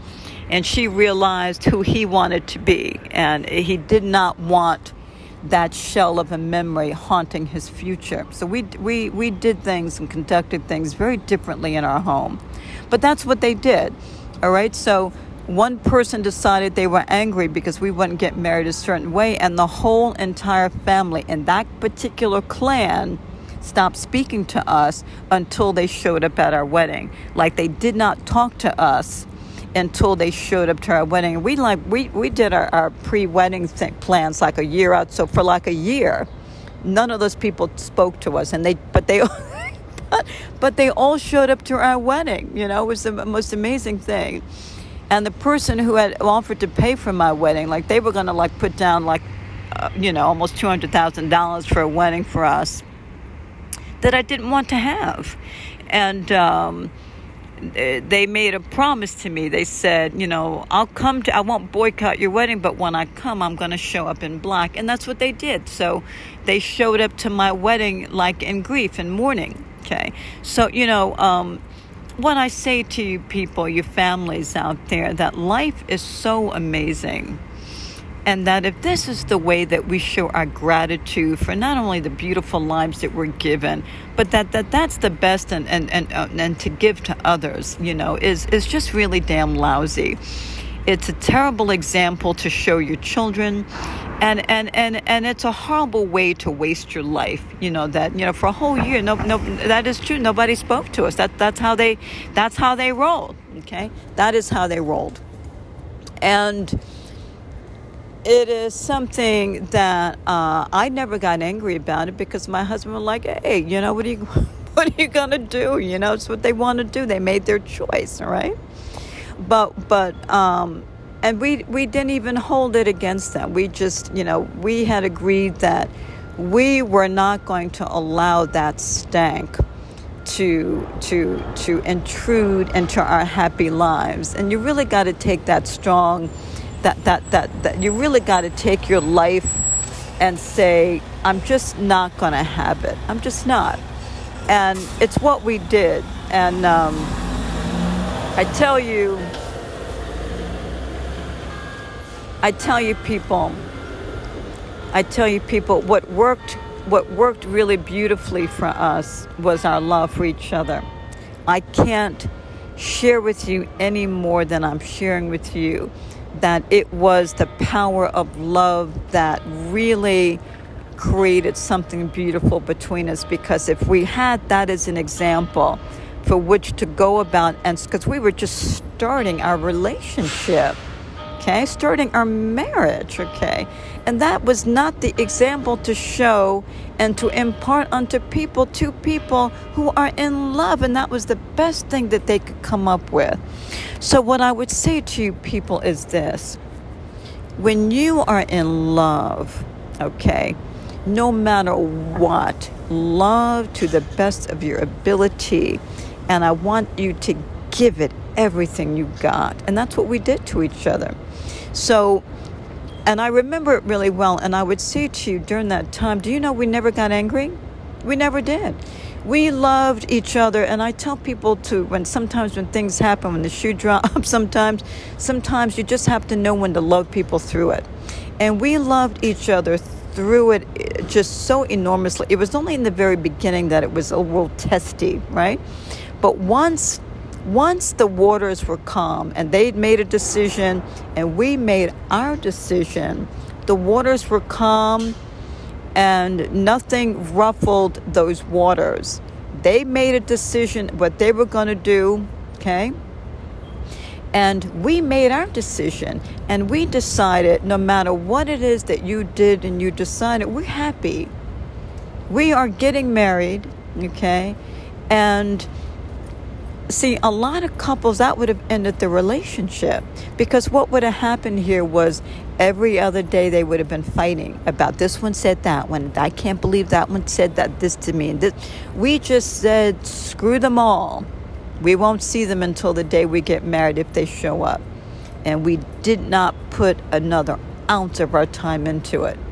We did not invest another conversation, nothing. We totally laid it to rest. That's what they decided. That's what they decided. And here's what we decided we're good. And it was the best example we could have showed them at the onset of a brand new relationship. It was the best thing we could have showed them. And it was the power of love, people. We never got down on their level and decided, you know, I'm going to get nasty. I'm going to do that. It was the power of love completely. 100%. If he was here today, he would tell you that. He would laugh about it.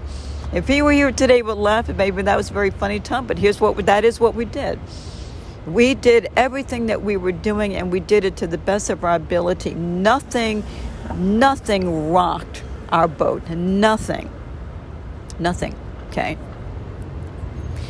people, you have to do this in your relationships. You have to decide how you're going to live your life. And if you are in love, that means stay in love and be in love and love each other no matter what. And don't allow people's problems that they nitpick, that they're angry, and whatever their problems are, don't allow it to lay any an ounce of weight on your relationship because it's like a big elephant sitting on you if you do. You'll never get up from it, okay? You'll never get up from it, all right? It'll be like a big elephant weighing on your chest, okay? Okay? Because here's what happened. Let me tell you the, the, the rest of the story. So we got married, right? We got married. They all showed up. My mother in law did show up in black, okay? And that was it. And we went on. We, we, it was onward and upward, okay? That was it. They didn't seem to hold a grudge. They stopped speaking for a year. It was, it was fine, right? We didn't hold a grudge because it's what they did. We just all moved forward but we moved forward together. We continued. I had, I could tell you how many, I would be a rich woman today if I would tell you how many cakes I baked for these people.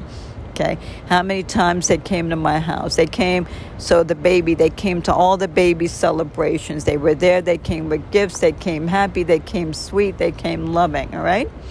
We took the lead and showed them how we were going to do it, and we did it in love. We never ever had another argument with them. It's what we decided to do. Okay, we joined hands and we joined it tightly, and we did not allow any space for that kind of ugly to come in. And we took the lead. And when we took that kind of lead, they followed. They still did what they had to do. They did not talk to us for a year. But what happened miraculously, okay, they could have, they had a choice because they had made that choice before. They had done it before. They didn't speak for a year and they were like, now we're going to show them, you know what I mean? Type, type of thing. That's what they did. We're going to show them, you know? So they didn't talk to us, right? But after we got married, they all came around. They just did. We were invited to their homes, okay? They came, they couldn't wait to see the grand, the, the, the child they wanted to see me. We were invited to their barbecues. We went. We, we did this. We did that. It was all good, but we took the lead, people. If we would have went the other way, it would have. It could have really been horrible. We may have not have ever married. It would. It would have gotten so damn ugly. You know what I mean?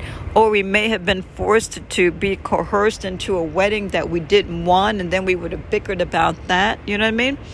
Take the lead, people set the best example of love of what love is and what and, and, and set the best example of what commitment is to love. That's how it works folks right?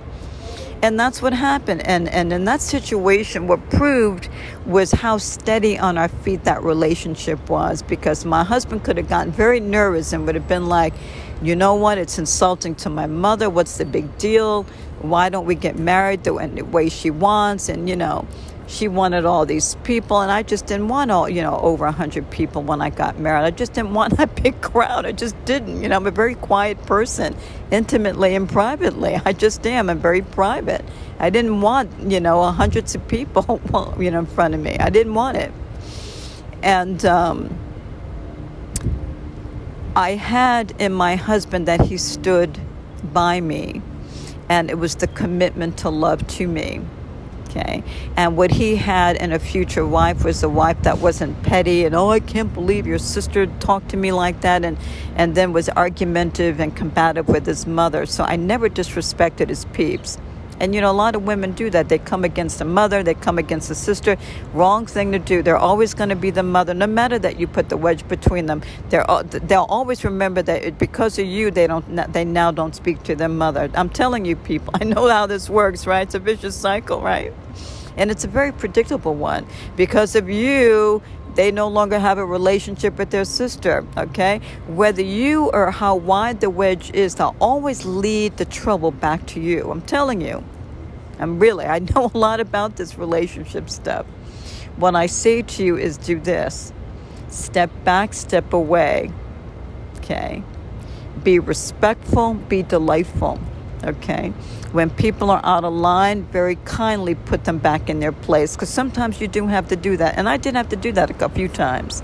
I very kindly put them in their place, but I, but the difference is is I did not lay them out. Okay, don't lay them out, all right?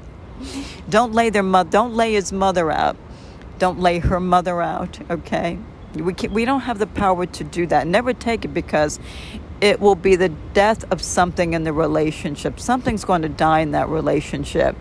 And it will be vital, it will be a lifeline to your relationship, no matter that you can see it or not. Something in there won't be good, okay? Because they'll always, there'll be something underlying there under the table that they're unhappy with, whether they say it to you or not, okay? They'll always lead, the trouble came with you, all right? That is the best advice I could give you for handling family conflicts. Come in peace and not war. Come in love and the commitment to all the great and wonderful things that that emotion gives. And I'm telling you, you will lead your family magnificently. It's a beautiful thing, people. But it takes a real commitment to do it. And you really got to be grown up and very serious about it my next question is I don't have enough intimacy, right? A lot of people this is the grounds for divorce. How many people run out the door and they'll even say that I was I was not faithful because I was not being loved anymore, you know? And it's part of the relationships, it's part of the agreement. So what I would say to you is uh, on intimacy, don't ever keep score here. It's the worst thing we can do is to do a tally when people realize you've been running a tally board, right?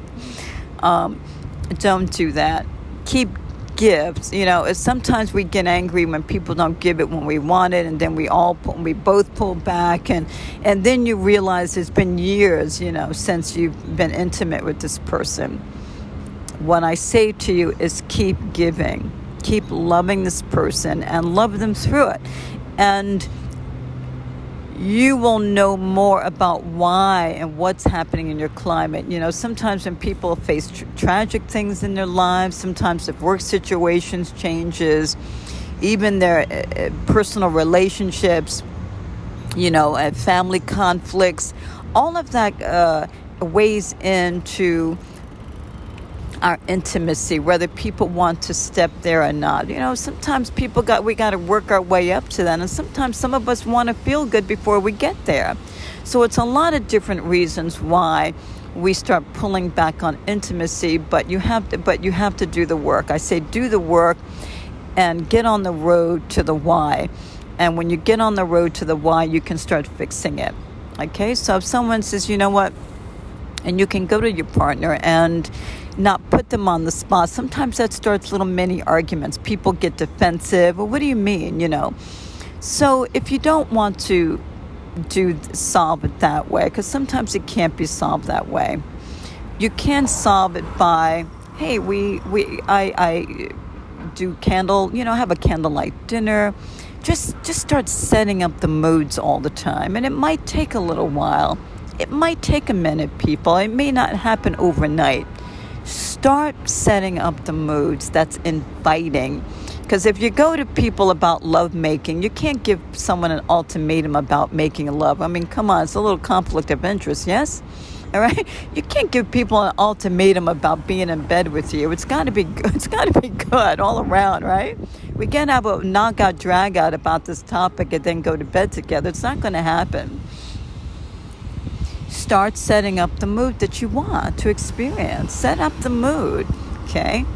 Doesn't matter that you don't know how to cook, okay? My husband used to go out to the fish market and pick, pick, used to pick up all this stuff, all this already prepared food, and then put it in the oven and, you know, do that, have the candles out, okay? Maybe dress up sometimes if you're always in a, in a jogging suit or, or, or, or clothes for gardening, change it up change your clothes you know change, change, sometimes changing the outfit changes the mood okay? Changes the the, the, the, the, the attire changes the setting you know of, of how people feel okay? Maybe it's been a minute since you went on a date so go on a date okay? Go on a date if you don't have a reliable sitter bring the kids with you go on a date with your children with you okay? Go outside of the house call her up send her a text or to her, or him, whoever, okay, your partner is.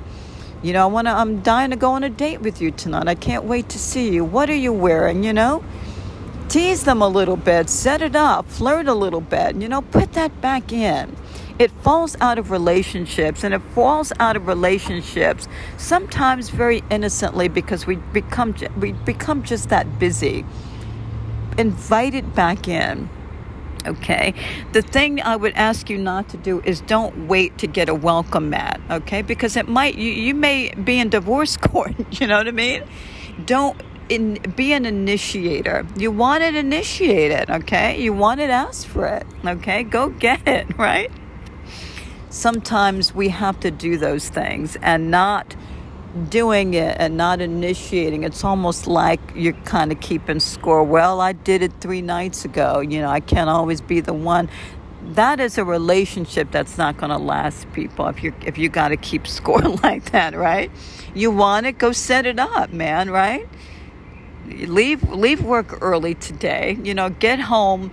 If you're always the one that gets there after your partner, now be the one that gets there first and set it up okay? Put some candles on, you know, put a little beautiful music on, have a different uh, uh, uh, outfit on. Notice how beautiful she is. Notice how lucky you are that he's so damn handsome and he gives all his check to you, all right?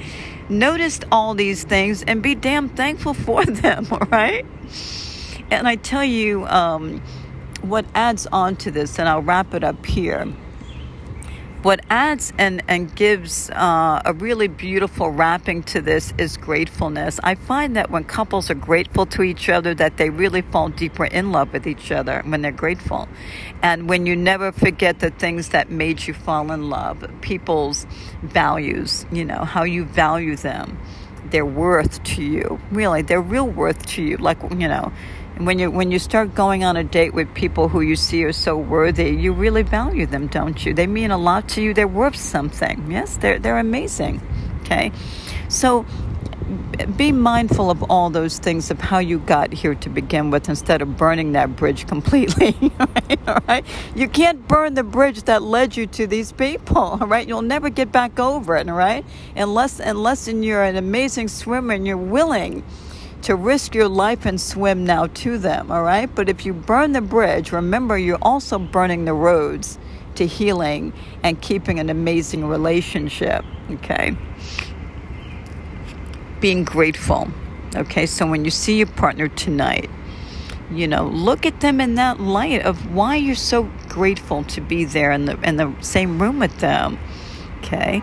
Of all the little things, the big things, even if it's just looking at your babies, you know what I mean? What you have created between you.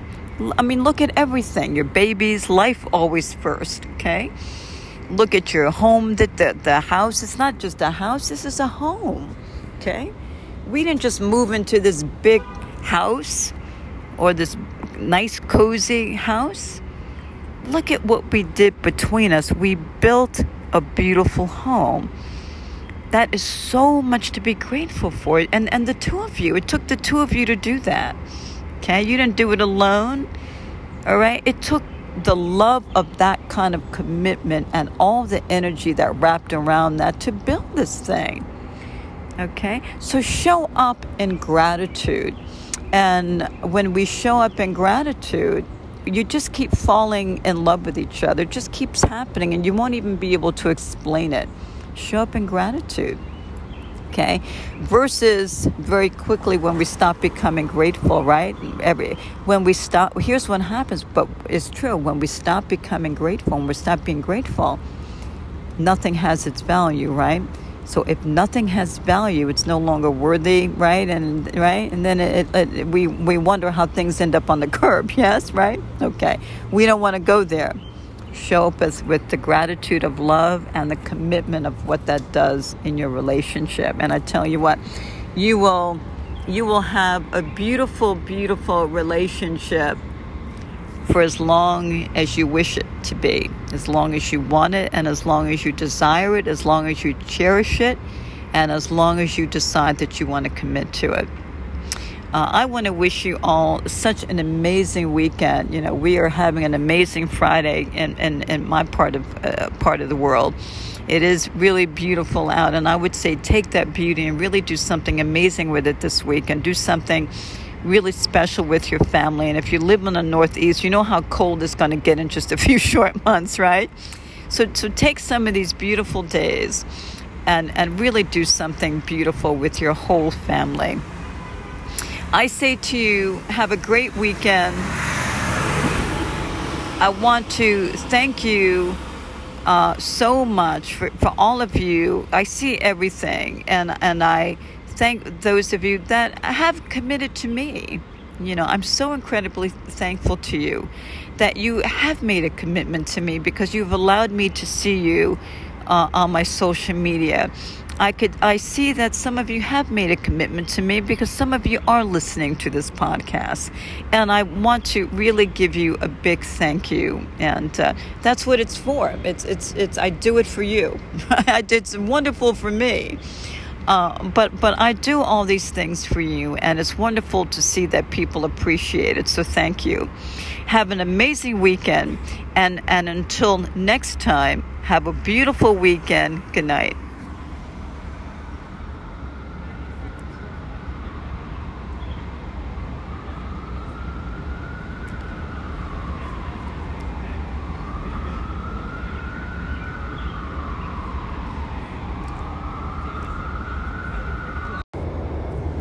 Good afternoon, and welcome to Bear This and That Relationship Radio.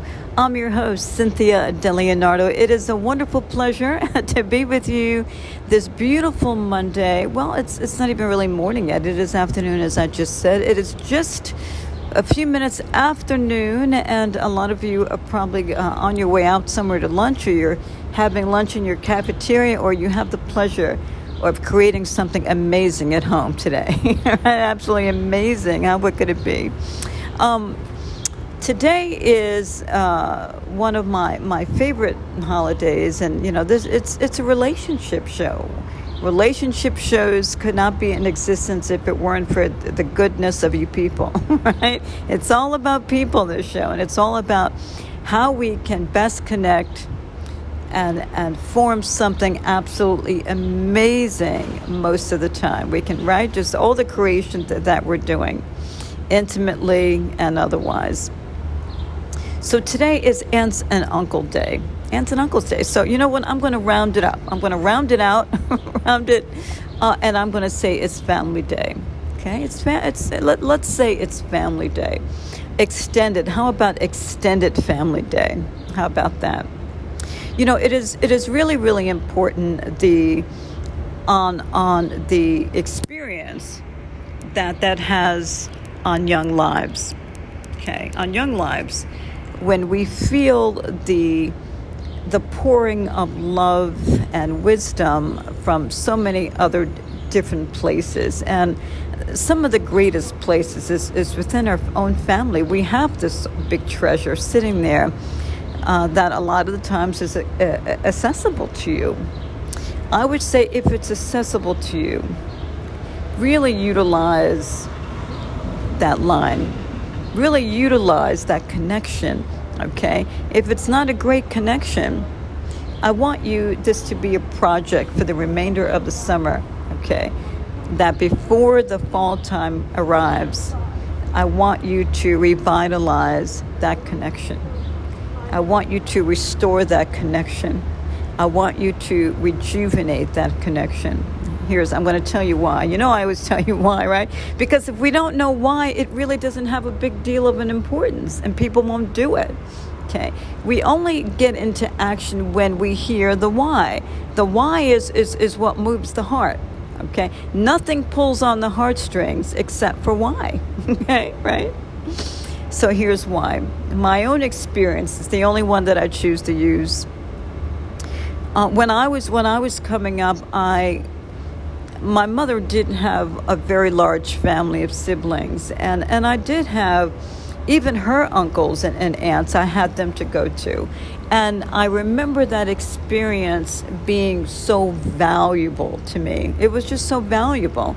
I had my, my mother's sisters that, and one particular sister w- w- was actually her best friend. And, you know, I saw this woman every day, every day every single day. And, and as a matter of fact, when I was born, she was she she was there with with, my I um, you know what I'm not sure I know you know what I, I don't think she was there with my mom yet let me back up a little bit she she did arrive because they weren't living in the same state but she did arrive shortly after I was born maybe like in the to- like in the toddler stage before I really became a toddler but at any rate it was young enough that I can remember her being there at least by the time I was a toddler. I remember her being there all the time, all the time, all the time. And I really got a real blessing out of this aunt because she was so beautiful to me. She really was. She was she was someone as as an aunt, you know, we say aunt to aunt. She was someone that I really looked up to, but she the reason I looked up to her is because she was so kind I remember my experience with her. She was very kind and she was really, really nurturing. Really kind and very, very, very nurturing to me. And she was really good at it. Like it wasn't work. Um, you know, there, there were a lot of times that I uh, would go over there, you know, um, if I was after school or something, and I would go over there. They was always within walking distance of my home and I always remember she was, was very soft and very nurturing and very kind. And that's my experience with her being, being an aunt. An aunt, she was like one of the best aunts you can have. She really was. She was so sweet. I never was like scolded or anything. You know, I really looked up to her as like, my, she's like a really great friend, you know, because her and I would sit and have conversations like two grown women you know, when I was a little girl.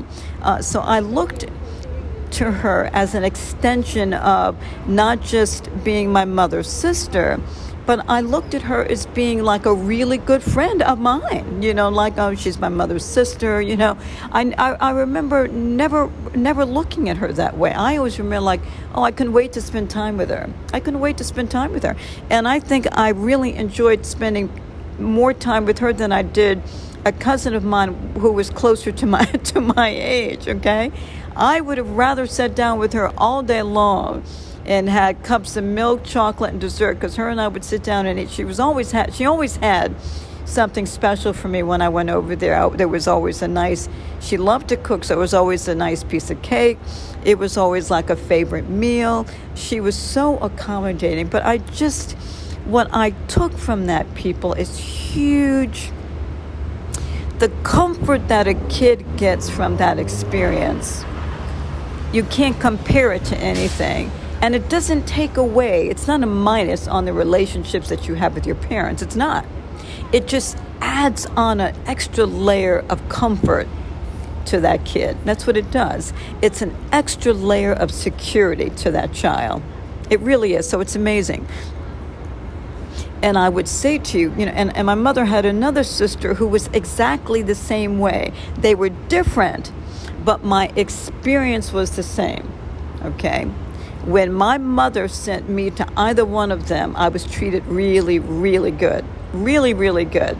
And they were different people. And between the three sisters, they were really different but yet I had an amazing experience with all three, my mother included in them. Okay, uh, uncles, I had. Um, I didn't have a lot of uncles who came around frequently, except for my mother's uncle, who was even older than my mother, but I do remember him as being one of the most amazing men that I had uh, an opportunity to spend time with.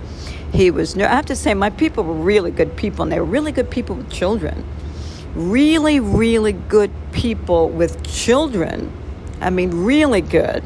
Uh, the experiences I had with them were so nurturing, and, and, and him too. We went over to his place you know so and and and it was a tradition. He, he was the uncle that came to us every every easter. He just did. It was one of those things right? He had to spend easter with us and and they lived out of town and they would come up in their big in their big rv okay? He had this this rv he would drive up uh, and it, it was it was just a, a, a really delicious experience.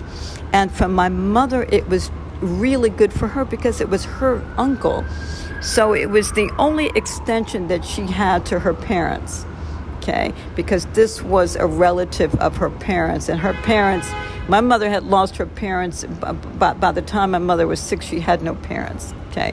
So for, for he became the father figure for her, okay? He did. And, and, and what I would say is he was very, very loyal to her, really, really loyal. And he was always there for her. Uh, but he was there for me just the same. So, what I would say, people, if you have this in your family, you gotta you, you gotta you gotta rejuvenate. You gotta utilize these lines of wealth. These are relationships of wealth for your children. Okay, for your children. Okay, because every person that were, was able to have that sort of access to me were they were amazing. They were really amazing people and when i look back and when i became a mother when i look back and i became a mother you know you realize firsthand of the patience it takes you know right? You realize oh my goodness they were really good because you know there were a couple of occasions i'm not talking about me personally but you know kids right and the, but when you become a parent, you realize the kind of kindness it takes to be that patient consistently all the time and to be that good at it naturally. So when you have people like that in your family, I'm, I'm asking you today to turn up the phone line okay? Utilize, reach out into those relationships, and whatever you have to do to bring those people to you or for you to go to them, it's got to be done. You have to do these things for your kids. Okay. The the nurturing and the security that I got out of that was incredible and it really gave light to me even early in age because a lot of people one of the first things that they used to say about me to my parents was that I was very level-headed and I was very mature not a, and being fast uh, and mature two different things. I wasn't a fast child, okay? And no one ever thought I would even go on a date. It was like, this girl, she's not interested in, she's not interested in boys. It's like, what is going on? You know what I mean? What's happening, right? Um, but I was a, a DJ, they call it a late bloomer because I just, my head was in so many other different places you know, I had cr- little crushes and stuff, but nothing that I was, you know, uh, going out like a fire breathing teenager going after. So that it just wasn't priority for me. But what was a priority for me are these relationships. They were. I I would have. If, if you said to me that I could go see my aunt versus a kid that I had a crush on, it would have been my aunt every time. That that's how I was. You know, it's just what I. That's what I. That's the kind of kid I was the security that I got from that, the wisdom and the knowledge, here's here's everything that it packs people. What it does is, is it allows a child to have the experience of people Okay. And what better reaching out than to have your own people give your children that experience? It gives your child the experience of the different personalities and they start comparing to themselves. Okay. Mommy's like that. And oh, my aunt is so different from my aunt, from, from, my aunt. You know, they come up with all these things and they, and they're able to sit back and figure some things out about life okay, that is pertinent to, our, for, to their future. So they're able to figure these things out, people. All right. So it gives them the the glory of having that experience of comfort within their own family. All right. How uh, does it get better than that? does it get better than that? That they get the, the training wheels are on with their own people, right? And this is how they best learn. There's a comfort there, right? and the training wheels are, are, are, comfortable because everybody in that circle loves them, right? Everybody loves them, everybody cares about them, and everybody uh, together wrapped around that child is a, is, is, is a big security blanket around them, okay? So it's safe. It's secure, it's comforting, okay? And it is a great comfort of peace and love to that child. It gives all those things to your children, okay? It's invaluable. We can't go buy this. Okay, I don't care what sitters you have and nannies and stuff. It's a whole different experience that if you have family, that this is their family. It makes kids feel complete. Okay, it's something to talk about. It's something to brag about. You know, my aunt, my uncle. You know what I mean? It is. It is a boasting moment of experience to your children. That's what it did for me.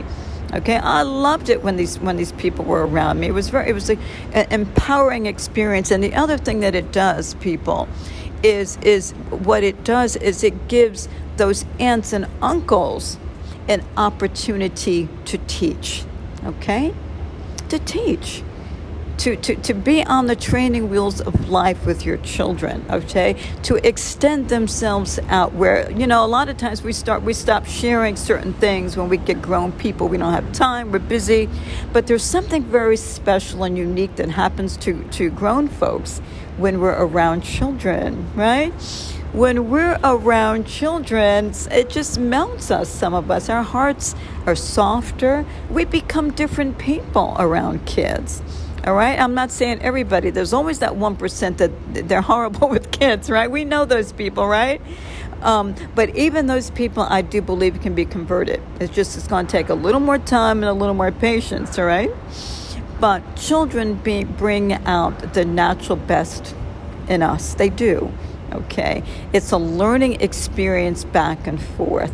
Okay. When I, there was nothing sweeter than when i would look into my son's playroom and i was in the kitchen cooking and doing my thing and all i could hear was this chatter going on between my toddler and my mother. Oh it was just priceless.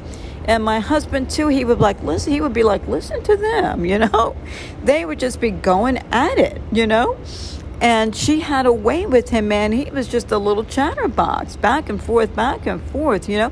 And between the two of them, I don't know which one was having more fun and enjoyment. She, my mother was enjoying my child as much as he was enjoying her. It's a beautiful, amazing experience, people. It's amazing, okay?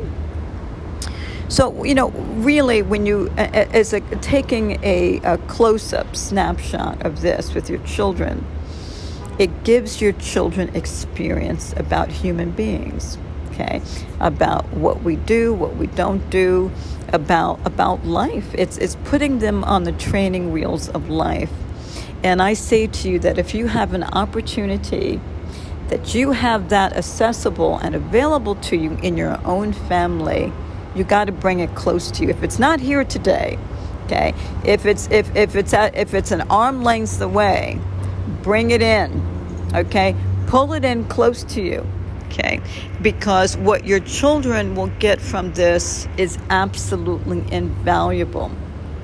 Okay, and there's always something to learn from people. There's life experiences and all of these things that we share, even if they're just in the same room okay right? We know kids just in the in in, in two rooms away they hear everything yes? It, it is just something that they should be around. They should hear life going on around them okay? It is it is very very very healthy. And i believe when it's an extension of family there's something very special created in that child's heart and it just is. It's a proudness. It's a proudness of inclusion. I'm important Okay, it's a proudness of inclusion. My aunt came to see me today. Okay, and you know, my aunt did this, my aunt did that, my aunt loves this. You know, it's a proudness. Kids, you know, they come back from the summer and they boast about these people. They're proud of these people to be a part of their lives. You know what I mean? And and it, it, it really creates something really treasurable in a child's mind for memories, for for life experience, and and and and the biggest the biggest thing here that it creates is the security of love, of, of which that is embraced by this child. Okay, the security of love. To know when you look out there that you're loved by you know, I know mommy and daddy love me, but you know, my aunt loves me and my uncle blah blah blah loves me and this aunt loves me. And it is it is a very fulfilling experience for a child. And a child sees how this one loves differently, you know what I mean? Maybe this one gets angry, you know what I mean? It is a very good lesson for them on life within the security of their family without them having to go out there uh, uh, and wait until they're much older and they're inexperienced, right? Because that's what happens, right? Some of us are inexperienced with life, right? If you have this available to you, I urge you to to to get a hold of it and to reach your hands to it and grab onto it and bring it to you. Get on the phone, get on the horn do some FaceTime. Some of you are saying, well, it would be, would, it would be possible if they didn't live so many states away. Well, you know what I say? Start planning some trips then, because that's what, what my uncle did with my mom and, and, and my family. As a matter of fact, it became a tradition because they were very busy. They, they, they liked to travel and they were busy with their own lives, okay? But one of the things that, that was really good was that um, one of the things that was very good is that uh, this man could really keep a commitment. So when he said he was coming up for a week, and they always spent a week with us, you, you it was as good as done. Okay, so th- they were people that um, back and forth. The trust was huge, and then you know there was a couple of times we went to them. Uh, you know, some uh, through the, through the course of a couple of summers or, or something, we we did the same thing, but it was a relationship and it was something that was really valued by all of us you know and, and my father enjoyed it just as just as much as we did. He just really did. So everybody you know had made an investment in, in, in the extension of these relationships right? And that is very important. Uh, and you know since i brought my dad up let me let me do an extension on that it's really important, partners, you know, whether it's your sister or not, it's your wife's sister, it's your husband's brother. It's really important to be able to sit down in agreement and do respect and say, You want to know something? Um, maybe I really wouldn't care for them to come in, but for the health and security and the happiness of my family completely, com- complete, it's the right thing to do it's the right thing to do. So when i say to you and a lot of people have differences you know i talked about this the other day in my podcast if there's differences what i would say to you is to really take the grown-up pill okay? Get the grown-up pill all right? I want you to get the grown-up pill out okay? Because the grown-up pill will will will say this is what's best for my child and what's best for my child is to have their family here. You know, I. It, it, it, doesn't even sound right that you would not have an inclusion on a child's family okay that you don't get along with the uncle or your, your, your sister your, your, your partner's sister and that type of thing then i say you know you, you, you got to sit down away from the child and make a decision that this is what's best for the family and then start working it out slowly one thing at a time Okay, and I and I talk about a lot of these things on my podcast. Share my podcast with your family, right? I go I go over all of these things in my in my talks because it's it's very very important because it's what completes a family. Okay, it's it's what completes a family, and I tell you, if you're really looking to give your child, okay, a a, a the fulfillment of their life, okay for what they should be experiencing, then you cannot hold them back from their aunt and their uncle. Okay, no matter that you get along with them or not, then I say take the grown up pill and you got to have some, some little sit down chats with these people how important it is that your children have access to them and that they're now included into your family. Okay, uh, it's the same thing I say. If you're newly married, don't even put up the walls when you're when you're in a new relationship. Have the walls come down. Okay, don't even start a family with you're starting to build walls. Okay, If you're a newbie and your training wheels are still on in your relationships, start working on this today. It will be very, very important. For you, it's going to be amazing even before you have children. And when, by the time the, the little pitter patter of feet come along, it is going to be really huge on your children's lives. I'm telling you, I can't imagine none of these people being in my life. And I had a lot of people in my life. I was really, really blessed. I had a lot of people in my life but they were all on great terms with my parents. Okay, they would come over for the holidays. They were part of our holidays. They we would go over there for the holidays. It really felt like I, I never I, I really honestly can't say that as a kid that I ever felt any ounce of animosity. There was only one time, and it's a very personal thing that I would never share. And it was only one time, and it was something that went on. Okay, but for the most part, my parents had an open door policy to people. And I had godparents, I had aunts and uncles, okay? I had all of these people who came in, and not only did they love me, but here's the key the key component here that makes it all work and come together is that they had great respect for my parents. That's what that's what made it all work. If that piece that component would not have been there, it would have none of it would have ever been possible. It would have never been possible, and it would have never been successful because it, you you can't work it. You can't work that that way. Okay, it's all got to come together, and they all came. Okay, with blessings. You know, it's like they they came carrying blessings to my home. Okay, blessings from my parents wishing them well, wishing me greatness. It was it was a really wonderful thing. Uh, so the value of Aunt and Uncle Day, I, I rounded it up. I said Family Day is is really tremendous. People, it's tremendous. So I say. Uh, and if it's expensive, it's if it's a it's a, if it's a far away kind of travel for you, then perhaps start a new tradition in your family where sometimes you meet halfway okay that you split the that you split the investment and the and the trip and you get a hotel right? Because there's a lot of places to, to do meet and greets. Then you take a hotel and you do some night outs and you you take a big hotel room or you take a suite and you have a week together like that okay? If, if it's 3000 miles away and maybe because now you can drive it okay? So do something meet meet in the meet, meet halfway. It, it's drivable. Now it becomes a nice fun road trip Okay, now it's a nice fun road trip. You meet there, and now it's it's it's it's a fun thing, and it starts a brand new tradition, opening up new doors for an amazing relationship. That's what this does. Okay, that is what this does, people. It is invaluable. Okay before I got married, long before I, you know, thought about being married, I always knew I would be married. I was just uh, really the marrying type. I am. I'm totally I am I'm so like wifey material, you know. So I always knew that I would be married.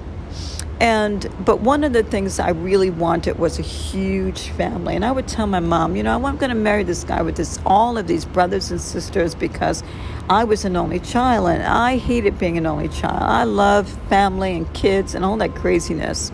I loved all the craziness, all these kids running around. You know, I just loved it. I think that really makes a home, okay?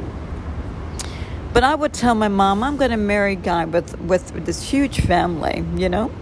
And I did, right? And I did do that, you know. I, I I married a guy. He was one. He was one in five, right? There was there was five of them, so it was it was a very big family, and and for a very long time we had a very good time together. We did. We had a very very good time together, and for a little bit of that time, my my child got the benefit of that okay that that we had family coming in and out it was very it was it's very very healthy for a child it, what it does people is you got to think past yourself and you have to think about look at the gift that you're giving that that that children feel needed and wanted by by other people that are actually related to you okay that are related to you. It teaches respect okay. It shows honor Okay, it teaches kids about life, shows honor. You know, look at how respectful, you know, they get to see, you know, um, moms, sisters, like like me. You know, I got to see there was one particular sister, and and uh, and and uh, people used to call them the twins. You know, they didn't look like identical twins, but people called them. They they were called twins. They dressed alike. You know, they they all everywhere they went. They it was the funniest thing in the world. Everywhere they went, they dressed alike. They, they did. They dressed alike, right? One would have on one color, the other one would have on another color, but it was the same style suit, or, or vice versa, or sometimes the same color. Um, but they they were you know two of a kind, really and and then there were there was the other sister that really wasn't like either one of them but what i got to see was that the respect in front of the children no matter what they had going on outside from what my eyes could see when they got together in front of me it was great it was good and it was great. It's very very healthy okay.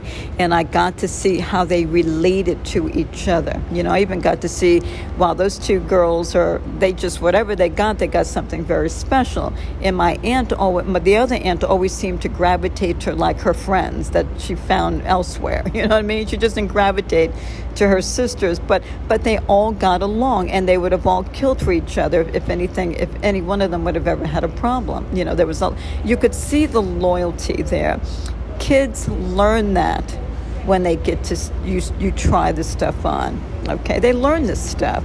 It teaches loyalty it teaches about faithfulness it teaches kindness different methods of kindness different systems right? All the different systems of life that we have. It teaches a lot of different things and um, as they go to these different homes they get to see like i got to see how my aunt disciplined her kids right? Versus how my other aunt disciplined hers you know versus how my mother disciplined me. It's a very healthy thing for children to have their family. Okay, you have to do it, people. Okay, so when I say to you, and I, and, and I did, you know, work out some solutions for you. If there's something in the way, if there's an elephant in the room, well, I would say to you tonight, start working on it. Okay, whatever it is. Okay, whatever it is, start working on it and work it out. It's it's absolutely Jim valuable for you to do this. Okay, uh, start setting up some opportunities. The summertime is so easy for entertaining, isn't it? It's just easier. Even in apartments, when I grew up in an apartment. It, it, was easy because what we would do in the summertime, we, we didn't have a lot of people over in the summer but in the but what we did is we would go out to places and and have a whole big family outing you know on the river. We used to go like to the hudson river and we would you know the, back in the day they used to have all the nice barbecue grills and everything. It was really wonderful okay? But there's a lot of different places to do that today okay? But we always found a destination to go to and a lot of times it was mostly on the water because it was cool and comfortable. We would get there really early in the morning we would get there first thing in the morning, and we would be there, you know, uh, uh, uh, upon sunset, you know. And all of the family would come, and we would barbecue, and we would catch up, and we would talk, and all the kids would play, and it was amazing. That's what we would do. So we found the time to do it. We found the, the destination. We, you know, we always found a place and the time, and it was always scheduled. I can't remember there ever being a time as a child that we didn't do any of those things. We did them all the time. You know, during the holidays, we had an open door policy. All day long, people would come and go, come and go, come and go, come and go all day. Okay?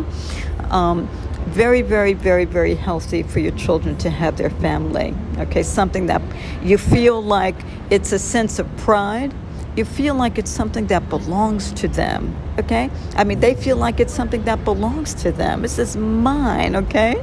This is my family. It creates something that's invaluable within a child's core, their heart and their mind, their mind and their soul to say, that's mine, okay? That belongs to me, okay? They are part of me, all right? It's very, very healthy that a child can say those things, okay, and that it genuinely have those connections across across the table. It's very, very, very, very valuable what that gives a kid. They grow up in that, and they grow up in it as very uh, secure, very loved people, very balanced people, okay, with, with not a whole lot of insecurities because their whole life they've had these people nurturing into them, feeding into them, okay? And, and they stand really tall, those people. And I would say, if you have a choice today, and if you have that within your family, please reach out and make it happen, okay, for the kids' sake. Make it happen for the kids' sake, okay? This is a priority, people, right? I ask you, this is a relationship show. And life is all about relationships and uh, the value that it gives your child, besides all this loving peace and security, is now they learn how to ride the bike, the vehicle of relationships. Okay, they right? They start. They know how to strike up a conversation with the auntie and, and, and the uncle and all that, and it's it's they feel really good with people okay? It's it's about them learning about relationships the do's and don'ts what you say what you what you don't say and what they can hear what they're paying attention to what they learn from all of this right? Because it's it's it's and it's all a collaborative effort by all of the adults that you do this okay? But it's everything that they learn and you will be giving them the most valuable piece of life that you can give them with. The most valuable piece of life. Okay. And, and, and I say, if there's any little nit knacky type of issues in the way, you really got to get that out of the way. Okay, it's not good for kids. It's not good for them to even know about. And I have to say, I really thank my parents today and every day because I really never knew about those things. Like there was one time there was something going on, and you know what? I didn't I didn't know the story, and I wasn't supposed to know the story.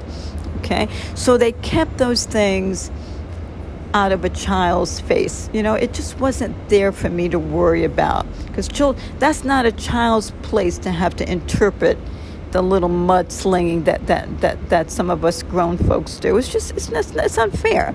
It's, it's just unfair to, to, to have them included in that. Okay, so I say clear that table, clean it up, okay, and, and really set the table that's really nice. Okay, put out the nice dishes, put out the nice place setting for, for, for the children in your lives and do something and make a collaborative great effort as adults to really do the right thing by your children.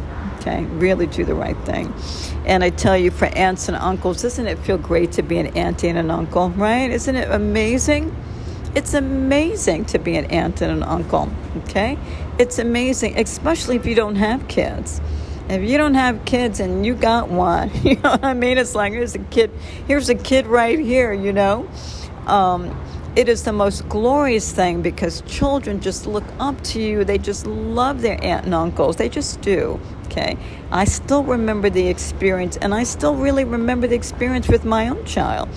You know, how they felt about their aunt and uncles. Like, wow. You know, they were always so thrilled to know that they were coming over. So, just, just an amazing thing.